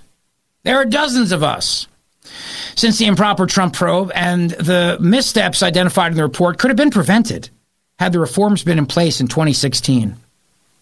In 2022, Taibbi and Shellenberger were involved in the publishing of the Twitter Files expose, which detailed how the social media giant's previous management team sought to silence controversial voices and suppress news items, such as the New York Post reporting on the Hunter Biden laptop. Shocking. Anyway, um, this is why, you know, to just blindly renew Section 702 of the FISA Act would be a absolute joke. But you know, one of the reasons why I kind of think there's, and I know Susie's going to get mad at me, but I kind of think the Michelle Obama thing, you just can't dismiss it outright. Is it, think of all the stuff that's coming out about Obama's administration. Think of all the stuff that's coming out about just how corrupt that place was. Joe Biden used that place as, as a as a brothel, basically as a brothel, to make money with Ukraine and China and Romania and God only knows who else. And it is all and, it, Obama was the one in charge during all this, and it was Obama's CIA that started to spy on an American citizen running for president of the United States and 26 of his associates. See, I got to think to myself, if I'm Barack Obama and as I'm trying so hard right now to keep my legacy pure, um, I don't want any of this coming out, and it's coming out. You know, and if and and if they lose to Trump, all bets are off. You know what I mean? So they, they just can't. I just don't think they can risk it with Biden. Think the stakes are so high. You know, the stakes right now are so high and not only that, but the military industrial complex and the war in Ukraine. You know, Elon Musk, for example, came out and said that um, the Senate's foreign aid spending bill is not going to do anything to stop the war. It's not going to help Ukraine. It's only going to prolong it, actually make things worse. Here's what Elon Musk said, uh, cut number five. It, the, the, really important thing to, to, bear in mind here is that um, this this spending does not help Ukraine. Prolonging the war does not help Ukraine. This is very important to appreciate. Um, I, I think it's it's fantastic. Like America wants to be the good guy. You, you know that that's actually pretty rare. We actually care about what whether we're the good guy or not. Most countries don't. Um, and, and and we want to we want to keep that. We want to do the right thing. We want to help people, The, the problem is prolonging the war and and having sacrificing the flower of Ukrainian youth and and we should have some sympathy for the Russian youth as well. It's not like they want to be there, um, and having all these boys die for nothing is wrong, and it needs to stop. And that's what it comes down to. He did a Twitter Spaces too. Senator Mike Lee, J.D. Vance, Ron Johnson. By the way, thanks to my buddy Dawn Stensland. She is the best. She just uh, texted me some breaking news locally. Former Philly police commander Joe Bologna acquitted of assault charges. Uh, that's great. Joe's a terrific guy, and um, I'm happy for him. I'm really happy for him. Good. That's excellent. I'm glad he's been acquitted of those assault charges. We'll have more on that for you, but that just happened, and uh, she texted that to me to update me on that breaking news. So thank you, Dawn, for that. I appreciate it very much. Um, Mike Lee, J.D. Vance, and Ron Johnson had a brainstorm on Twitter Spaces about the Ukraine border deal. And also on the call were Vivek Ramaswamy, David Sacks, and Elon Musk. Here's a little bit of that conversation. Cut four. Well, what is the rationale given for sending vast sums of money with no accountability to Ukraine? This, how is it in, in any way defensible? What, what is the, what, at least what is the defense that they say that no, this is why we should not have any accounting of how the money is spent? Yeah, Elon, it's Judy. and here's the basic argument. Uh, it's that we have to rush resources to Ukraine immediately, or they're liable to fall to Russian aggression.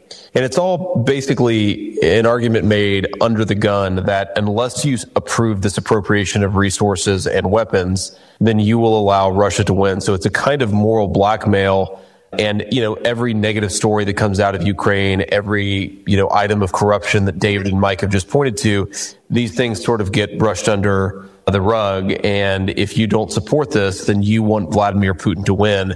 And that's the moral framing here. So the other argument that you sometimes hear folks make, Elon, is that the money has been entirely well accounted for. And even some of our Senate Republican colleagues in private and meetings with Obama administration senior, or sorry, Biden administration senior officials will say, well, this has been the most properly accounted for money in the history of any American conflict. It doesn't even pass the smell test, and they'll admit to you that it's a complete lie when you push them on it. But it, it, it becomes this sort of sunk cost fallacy where these guys can't admit that there is corruption. They can't admit that there's no strategy. They can't admit that this isn't going well because if they admitted that, it would cause too much psychological harm and they'd have to cut bait. Well, well what about even retroactive uh, examination? You know, if, if there's an urgency to the money, one can understand, okay, the, you know, if, if Ukraine's going to fall apart without sending the money, then there should at least be subsequent accounting and, and accountability for where the funds are sent and prosecution where there is corruption. That's where they fall back on the argument that the money is already properly accounted for. the other point too that was made, and um, I think this is a, a, an excellent point that was made as well, which is the the escalation fact here. You know, this is this is you're just going here. Russia is not going to lose, and that's the point. Russia will keep going. This is where you get into the argument, and it drives me crazy when people say, well, you want Putin to win, or you're pro Putin, or you're pro Russian, or anything like that. No, you're just acknowledging the facts of the circumstances. And this is where I've said to you before if the United States of America really believes, I mean, really truly believes that stopping Putin has to be done because otherwise he will roll through NATO and he will start World War III and our kids will be fighting and blah, blah, blah, then have that debate in Congress and pass a resolution to authorize it and then stop him because otherwise he's going to win. He's going to win. Now, I don't buy that theory. I don't buy that theory at all. I think that he's going to stop at Ukraine because he's not going to fight with NATO because, yes, that would be a response from the United States of America and the other NATO countries. So I don't think he's going to do that. And even Nikki Haley said Putin's never attacked a NATO member. So I don't believe that argument. But if they really believe that, then have that debate, take a vote in Congress as per the Constitution, and then actually do what needs to be done to stop that. But you see, it's not true, though. That's the thing. They don't really believe it. It's a lie. They tell you that to get you to support it. Well, you don't support Ukraine funding now, then it's going to be your kids fighting this war. It's a lie. And they know it's a lie. But have the debate and then see if you can authorize that. And if that's the case, then then you do whatever you got to do to win. But they're not going to do that because they know it's BS. Uh, here's a little bit more of this. Cut number six. Well, first of all, I think we all have to understand that Vladimir Putin will not lose this war. I, I say it that way as opposed to Ukraine can't win. Vladimir Putin will not lose. Losing to Vladimir Putin is existential to Vladimir Putin. They, uh, Russia has Exactly. four times the population. They have a much larger industrial base. Again, I said Russia can produce 4.5 million of those shells a year. We're not even up to a million a year. The average age of a Ukrainian soldier right now is 43 years old. And David, I heard you uh, quote the Time magazine article. There other quotes from some of tops, some of Zelensky's top aides uh, say that even if the U.S. and its allies come through with all the weapons they have pledged, quote, we don't have the men to use them, unquote. So the fact of the matter is, if you're worried about the people of Ukraine, you have to understand that probably about 100,000 of their soldiers have been killed. As There's been about 100,000 Russian conscripts. I take no joy in that. 40,000 civilians. Hundreds of billions of dollars of Ukraine has been destroyed. The only way this war ends is in a settlement. And every day that the war goes on, more Ukrainians, more Russian conscripts die, more civilians die, more of Ukraine gets destroyed. They'll have to be built. So, again, sending $60 billion as added fuel to the flames of a bloody stalemate makes no sense whatsoever. As evil a war criminal as Putin is, he's not going to lose this war. And our colleagues here just aren't willing to accept that reality, and they're living in a fantasy world, thinking that Ukraine can win this thing. They can't. David, that's exactly right. I think that that, that, that is an excellent summary of the situation. The you know, when I've raised this this point, people have, of course, accused me of being some sort of Putin uh, apologist. Um, when, when in fact, um, my companies have probably done more to uh, make. I mean, undermine Russia than any, than anything. Um, I mean, Spa- SpaceX has, has taken away two thirds of the Russian launch business. Um, the Starlink has uh, overwhelmingly helped uh, Ukraine. Um, I, I, you, you, I mean, it's, it's such an absurd uh, accusation. My, my concern is exactly what you articulated. Um, if you have an, an extended war of attrition, every day that goes by, there are Ukrainian boys that are, and not even boys anymore because they're running out of boys. Um, that, you're, you're losing, Ukraine is losing people every day. And if, if you're going to spend lives, it must be for a purpose, uh, and not not just uh, you know a, a mile here, a mile there. In fact, a mile ba- back and forth. The lines aren't moving. Well, there you go. In fact, there's another study that says Russia can sustain this for, for years to come, and um, it's a problem. Meanwhile, you know, they used a hypersonic missile, apparently. Um, their technology is very advanced. My point is, we have to stop pretending like all these checks to Ukraine are actually going to beat Vladimir Putin. And if the United States of America really believes, really believes that it, we have to stop him now or he will conquer Europe next, then they need to pass a resolution authorizing that. And then we got to fight him now and beat him in Ukraine. But they don't really believe that because they know it's BS. It's the excuse they use to get the money. It's not true. They know it's not true. They keep telling you it's true because they want you to be okay with sending another $60 billion to Ukraine. That's the bottom line. That's it. 855-839-1210 on Twitter at Rich Zeoli. I tell you the truth. I peel back the curtains on this stuff and I give you the real deal. It's what I do. It's what I do. Uh, listen, Emmons Roofing and Siding, my great friends at Emmons, they do a terrific job. And if you would like to have your bathroom remodeled, Emmons can remodel your bathroom in one day. That's right, one day. Just go to emmonsroofing.com. Or you can go to the Emmons Design showroom in Cherry Hill, New Jersey. Emmons, I've used them for over six years with our house. Our roof, siding, windows, doors, uh, they've done it all. And kitchen and bathroom remodeling. That's right, kitchen and bathroom remodeling too. They did that in our old house. Bridget was thrilled. And happy wife, happy life. So please reach out to them today. EmmonsRoofing.com. Matt and Stephanie and the entire team will do a great job for you. You can have your bathroom and kitchen remodeled before you know it at a great price with great people. They serve Pennsylvania, New Jersey, Delaware, and the Jersey Shore. If you've had any storm damage, get it inspected. Emmons, they are they are they work directly with your insurance company to have any of that damage repaired very quickly. And if you have a shore house, get that roof inspected as well because minor minor uh, repairs that are needed now, if they're not dealt with, can turn into very costly repairs when the warm weather hits. EmmonsRoofing.com, EmmonsRoofing.com. This is the Zeoli Show on your schedule from Talk Radio 1210 WPHT in the free Audacy app. Oh, yes, she is. Yes, she is. Uh, lots to talk about. But listen, I just wanted to mention um, a local story here because I know him and he's a, he's, a, he's a good guy, and I'm happy that uh, the jury did the right thing here. So, ex Philadelphia police inspector Joe Bologna found not guilty of assaulting a protester during the 2020 racial justice demonstrations, as the Inquirer puts it. Of course, you know that those were the summer of love after uh, George Floyd died. Joe Bologna was acquitted by a Philadelphia jury on charges of simple assault and possessing an instrument of crime.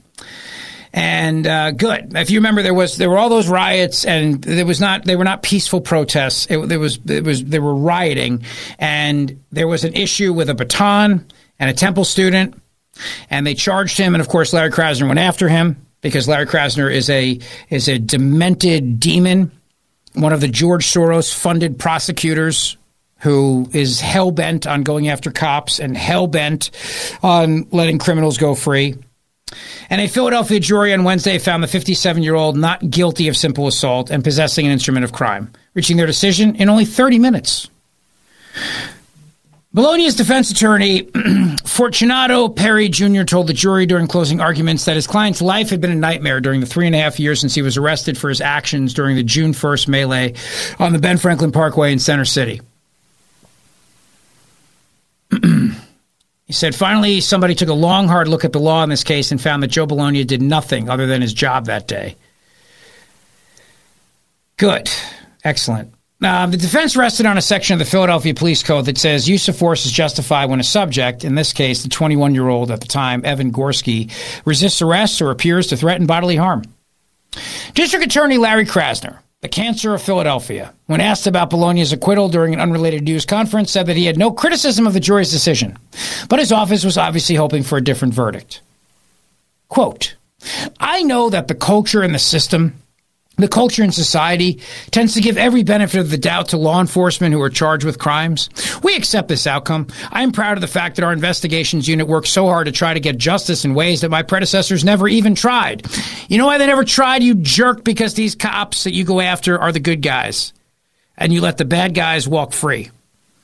Listen, don't don't doubt me on this when I tell you that Larry Krasner and his mindset, this Marxist mindset that he has, which is all these prosecutors around the country, all their George Soros money, all these guys believe that this is how you take over and change America. You don't do it from the top down, you do it from the bottom up. And you start by getting district attorneys in there who will actually be public defenders. Because their belief is that the criminals are the victims and the cops are the bad guys who perpetuate the hierarchy and racism and white supremacy and blah, blah, blah, blah, blah. So.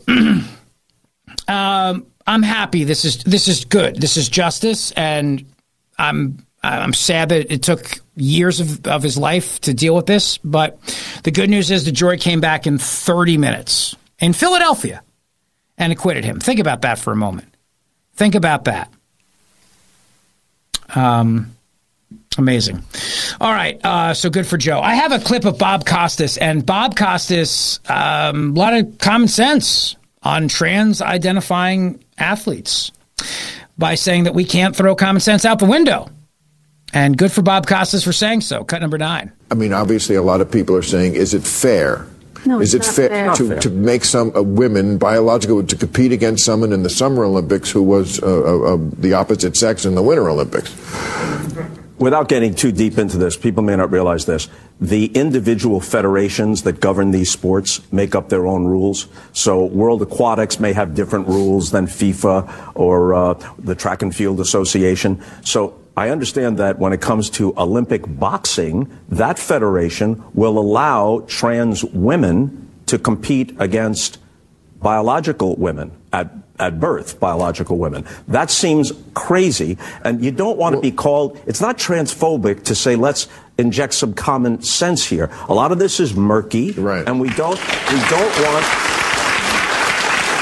we, we know that that that some people who use this as an issue actually are hostile toward trans people or people who after a carefully considered decision at a certain point in life decide that they'll be happier and closer to their true selves i think any sensitive person is aligned with that right but Sugar Ray Leonard didn't fight Mike Tyson. They were contemporaries. Sugar Ray was a welterweight. Mike was a heavyweight. All right. If someday the best player in the WNBA can play in the NBA, everybody would applaud. But if the worst guy at the end of the bench on the worst team in the NBA went to the WNBA and averaged 40 points a game, everybody knows that's bullshit.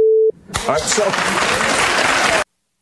And look, you can be compassionate, but still say it's ridiculous that you're letting biological dudes compete with women. I mean, you could be compassionate, but it's ridiculous and it's wrong, and you should say it's wrong. You know, and and and it's not fair to the women. It's just not. But you know, the problem though, and this is the point that I think Bob Costas miss misses, is that for it's not about hostility towards trans people. I think he's wrong on that point. You get hostility towards people like Riley Gaines who defend women and defend women's athletes, uh, female athletes. They they're the ones who get the hostility. Actually, it's not the trans people. And and I don't defend Riley Gaines and go after the fact that Will Thomas is a dude because I hate trans people. I do it because it's not right that he's competing against her in the pool. He wants to go live his life as a as a she. I mean, knock yourself out, man. I, I don't you, you you do you you I'll do me. Just don't make me pay for it. Live your life. But when you start taking things away from other people, that's where I have a problem with it. That's not anti-trans or transphobia. That's just defending the rights of women. And yet people like Riley Gaines are actually the ones who receive no compassion and are called horrible names and are called um, bigots and everything like that. So Bob Costas is wrong on that point. You can be compassionate about how people live their lives, and you should be, because as long as nobody's hurting anybody else, that's, you know, you're an adult, go live your life. I don't care. But if you are taking something away from somebody else in the course of doing so, then it's wrong, and then you don't deserve compassion. You deserve criticism. Bottom line. Um, all right, I got, I don't know, there's a bunch of stuff. You've had this in the cut sheet for a couple days, Matt DeSantis, this Democrat representative with a $50 minimum wage proposal. I want that. Finally, finally. Fifty dollars an hour? yeah, it amounts to I think one hundred and four thousand dollars a year. By the way, sign me up. Yeah, yes, please. yes, please. Uh, this is in California, obviously. Yeah, this was during their big debate to fill uh, Dianne Feinstein's vacant Senate seat. This is Representative Barbara Lee. Just do the math. Of course, we have national. Uh, minimum wages that we need to raise to a living wage. You're talking about 20 $25, fine. But I have got to be focused on what California needs and what the affordability factor is when we calculate this wage. Do the math. $50 minimum wage. I'm trying to understand that works out to be $104,000 a year? Yes, exactly. and it's not just her. I mean, they're all looking to do this, right? Well, no. I mean, Adam Schiff actually didn't walk down that path with her. Katie Porter probably was in agreement, but Schiff, I, I believe, has got a pretty uh, hefty lead over everyone else. So he's basically just trying not to screw up at this point. Just not don't embarrass yourself. I think was his strategy for the debate. So he didn't say anything. But um, yeah, I'm sure Katie Porter. She's you know uh, she's part of that Elizabeth Warren School of Economics, so she probably thinks it's a brilliant idea too. Well, we endorse that idea on this program. uh, 104 grand a year sounds pretty nice. That's a minimum wage. Yeah. I agree. I mean, come on. Obviously, that's a no brainer. 50 bucks an hour? Yes. Sign me up. Um, Sopranos actress uh, Drea De Matteo, she played Adriana on The Sopranos. Oof, ah. Adriana. Oh, man. Sorry, it took me back a little bit to. she was great. Uh, She's still hot. I know, I know, and she didn't get the COVID shot, and they, I guess, blacklisted her in Hollywood because of that. We should Did you know to- that? I, I did not know that, but we should try to get her on the show. Get her on the show. Let's see if you can pull that off. You haven't pulled off any big name guests, so Uh, why this one I might be able to pull off. My sister knows her somehow. Really? Yeah. Well, my sister works in journalism and knows a lot of people, but that's one individual that I think she speaks to fairly regularly. So perhaps we can make it happen. Get her in the studio, and I'll actually come in the studio that day. It'd be great to see her. I would love to be in studio with Adriana. Oh man. Uh, but no, I mean she hasn't had a lot of opportunities. She said since she turned, since she was she she wouldn't get the the COVID vaccine, and, and she said that she was um, denied opportunities as a result of that, which I think is not fair. Uh, she was on Megyn Kelly's podcast. Take a listen. with all of the conservatives out there in the last three years, it was the only safe place to go and find some semblance of truth for me. Um, I felt more aligned with a lot of a lot of the things they were talking about. However, there are some social issues that I would still stick to that were my old school issues, but but never condemning someone else for having a different opinion about something. And that's something that I couldn't understand that was happening during the Trump administration, and then it got worse, in my opinion, in the Biden administration. I think people, I, I really do think that the left is way more um, just angry, and this is supposed to be the hippies and the you know the people that really do care about equality and inclusivity and then all of a sudden they are the ones shutting everything down shutting everyone out condemning freedom of speech condemning everything There you go. Uh, good for her. Yes, get her in studio, Matt the Sancta Traitorous. You can do this. I'll try. I'll let her You know can do it. Fan. Don't try, do. There is no try, there is only do. Don't you remember what Yoda said? I, no, I don't, I don't. I haven't seen any of those Star Wars movies in a long time.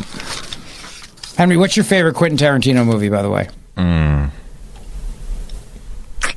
It's a good question. Uh, I'll say I'll say Django. Really? Yeah. Hmm. Over Pulp Fiction, huh? Yeah, I don't want to sound too basic by saying Pulp Fiction, and I don't want to sound too like crazy if I said like True Romance because he didn't really direct that movie. No, he wrote it. He didn't direct it. Yeah. But Reservoir Dogs, he did both. Mm-hmm. Yeah, I mean all of his movies except for uh, yeah, True True Romance and uh, what was the other one? Death Proof. Yeah. Oh, that's a bad movie. Yeah, that's not. i never saw that. One. I'm one, excited for the new one coming out. The castings are leaking out slowly. And then he did, of course, the Kill Bill movies, which were great too. Yeah. Have you have you heard about this new one? No, The Movie Critic. It's his tenth and final film. I have not. Yeah, he casted uh, Brad Pitt and Tom Cruise in it so far. Well, he did um, Once Upon a Time in Hollywood, right? That's my favorite Tarantino. Movie. Yeah, that was. movie. Is that your favorite Tarantino Uh, movie? It's one of my all-time favorite movies. Period. Um, yeah, that's a that's a good one. I think that's a really good one. Um, Road Warrior says Bob Costas also just called us all a repre- reprehensible cult in the same interview. Did he? I was looking at the update on the um, shooting. Did he say that we're a reprehensible cult? Well, not in that clip, but he's oh, in a different. He's not a uh, fan of Donald Trump. Oh no, by he's any not, stretch of the imagination, No. and he made that abundantly clear during his conversation with Bill Maher. Jackie Brown. That's a good one too. Jackie Brown. Um. all right, we got to get out of here soon. We have basketball tonight. That stinks. I was really looking forward to doing another hour. Yeah, I hate having to leave early. I know. Oh well. Well, we'll be back tomorrow, but they're going to do a, an update on the shooting in Kansas City at I guess six o'clock. So um, we have basketball on. You'll have to go someplace else if you want to hear it. I guess that's the only thing I can say. Um, all right. Well, thank you for listening to the show today. Appreciate it very much. We'll come back tomorrow. We'll do a three and a half hour show tomorrow. So we have basketball again tomorrow. That's okay. Don't worry. Like I said, I'm on solo dad duty, so I can handle it while my wife's away and my father in law is helping out. So it's okay. I'm not. Don't cry for me. Don't cry for me, Argentina.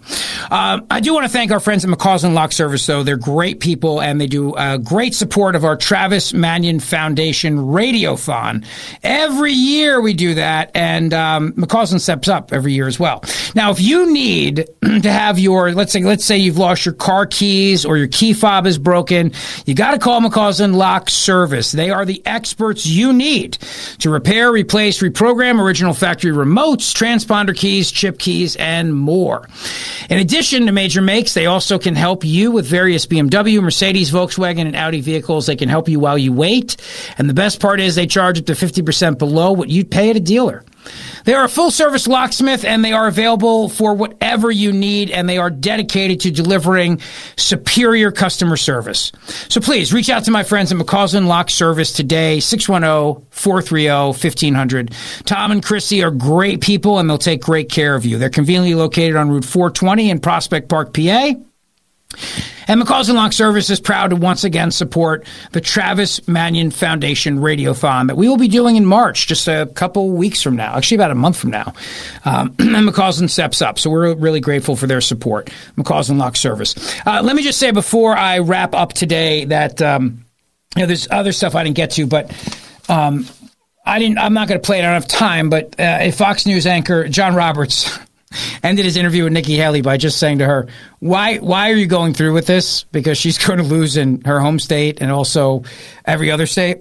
Um, pretty funny. Maybe we'll we'll get to it tomorrow. Have a great rest of your night tonight. Enjoy it, and we're back with you tomorrow. Keep the conversation going on Twitter at Rich Zeoli. Thank you. Rich Zeoli, weekday afternoons, 3 to 7. Talk Radio 1210, WPHT, and on the free Audacy app. How powerful is Cox Internet? Powerful enough to let your band members in Vegas, Phoenix, and Rhode Island jam like you're all in the same garage. Get Cox Internet powered by fiber with America's fastest download speeds. It's internet built for tomorrow, today. Cox, always building better. Cox Internet is connected to the premises via coaxial connection. Speeds vary and are not guaranteed. Cox terms and other restrictions may apply. Analysis by Ookla Speed Test Intelligence Data. Fixed median download speeds. US Q3 2023. Celebrate and save at Ashley's anniversary sale with hot buys, your choice of colors starting at just $3.99. Ashley Sleep mattresses starting at $2.50. Plus, receive a free adjustable base with select mattress purchases and shop top mattress brands like Stearns and Foster, Tempur-Pedic, Purple, and Beautyrest Black with 60-month special financing. Only at Ashley. Subject to credit approval. No minimum purchase required. Minimum monthly payment, down payment, tax, and delivery may be required. See store for details. We all agree that reducing carbon emissions is a good thing. And once again, Toyota is leading the way. We hear a lot about fully electric vehicles, and Toyota has them, with more coming in. But we also know a BEV is not for everyone, whether it's because of cost, range, or concern about finding a charging station when you need it. Plus, the raw materials used to manufacture batteries are limited. Enter Beyond Zero, Toyota's vision for a carbon neutral future in vehicles and in manufacturing plants too in the years ahead. The materials used to make just one long range battery for an EV could be used to make batteries for six plug in hybrids or 90 gas electric hybrids. That's why Toyota's position today is electrified, diversified, empowering you to choose how to reduce your own carbon footprint with the vehicle that's right for you a hybrid, plug in hybrid, or battery EV. So shop, learn more, and get details at toyota.com slash beyond zero. Toyota, let's go places.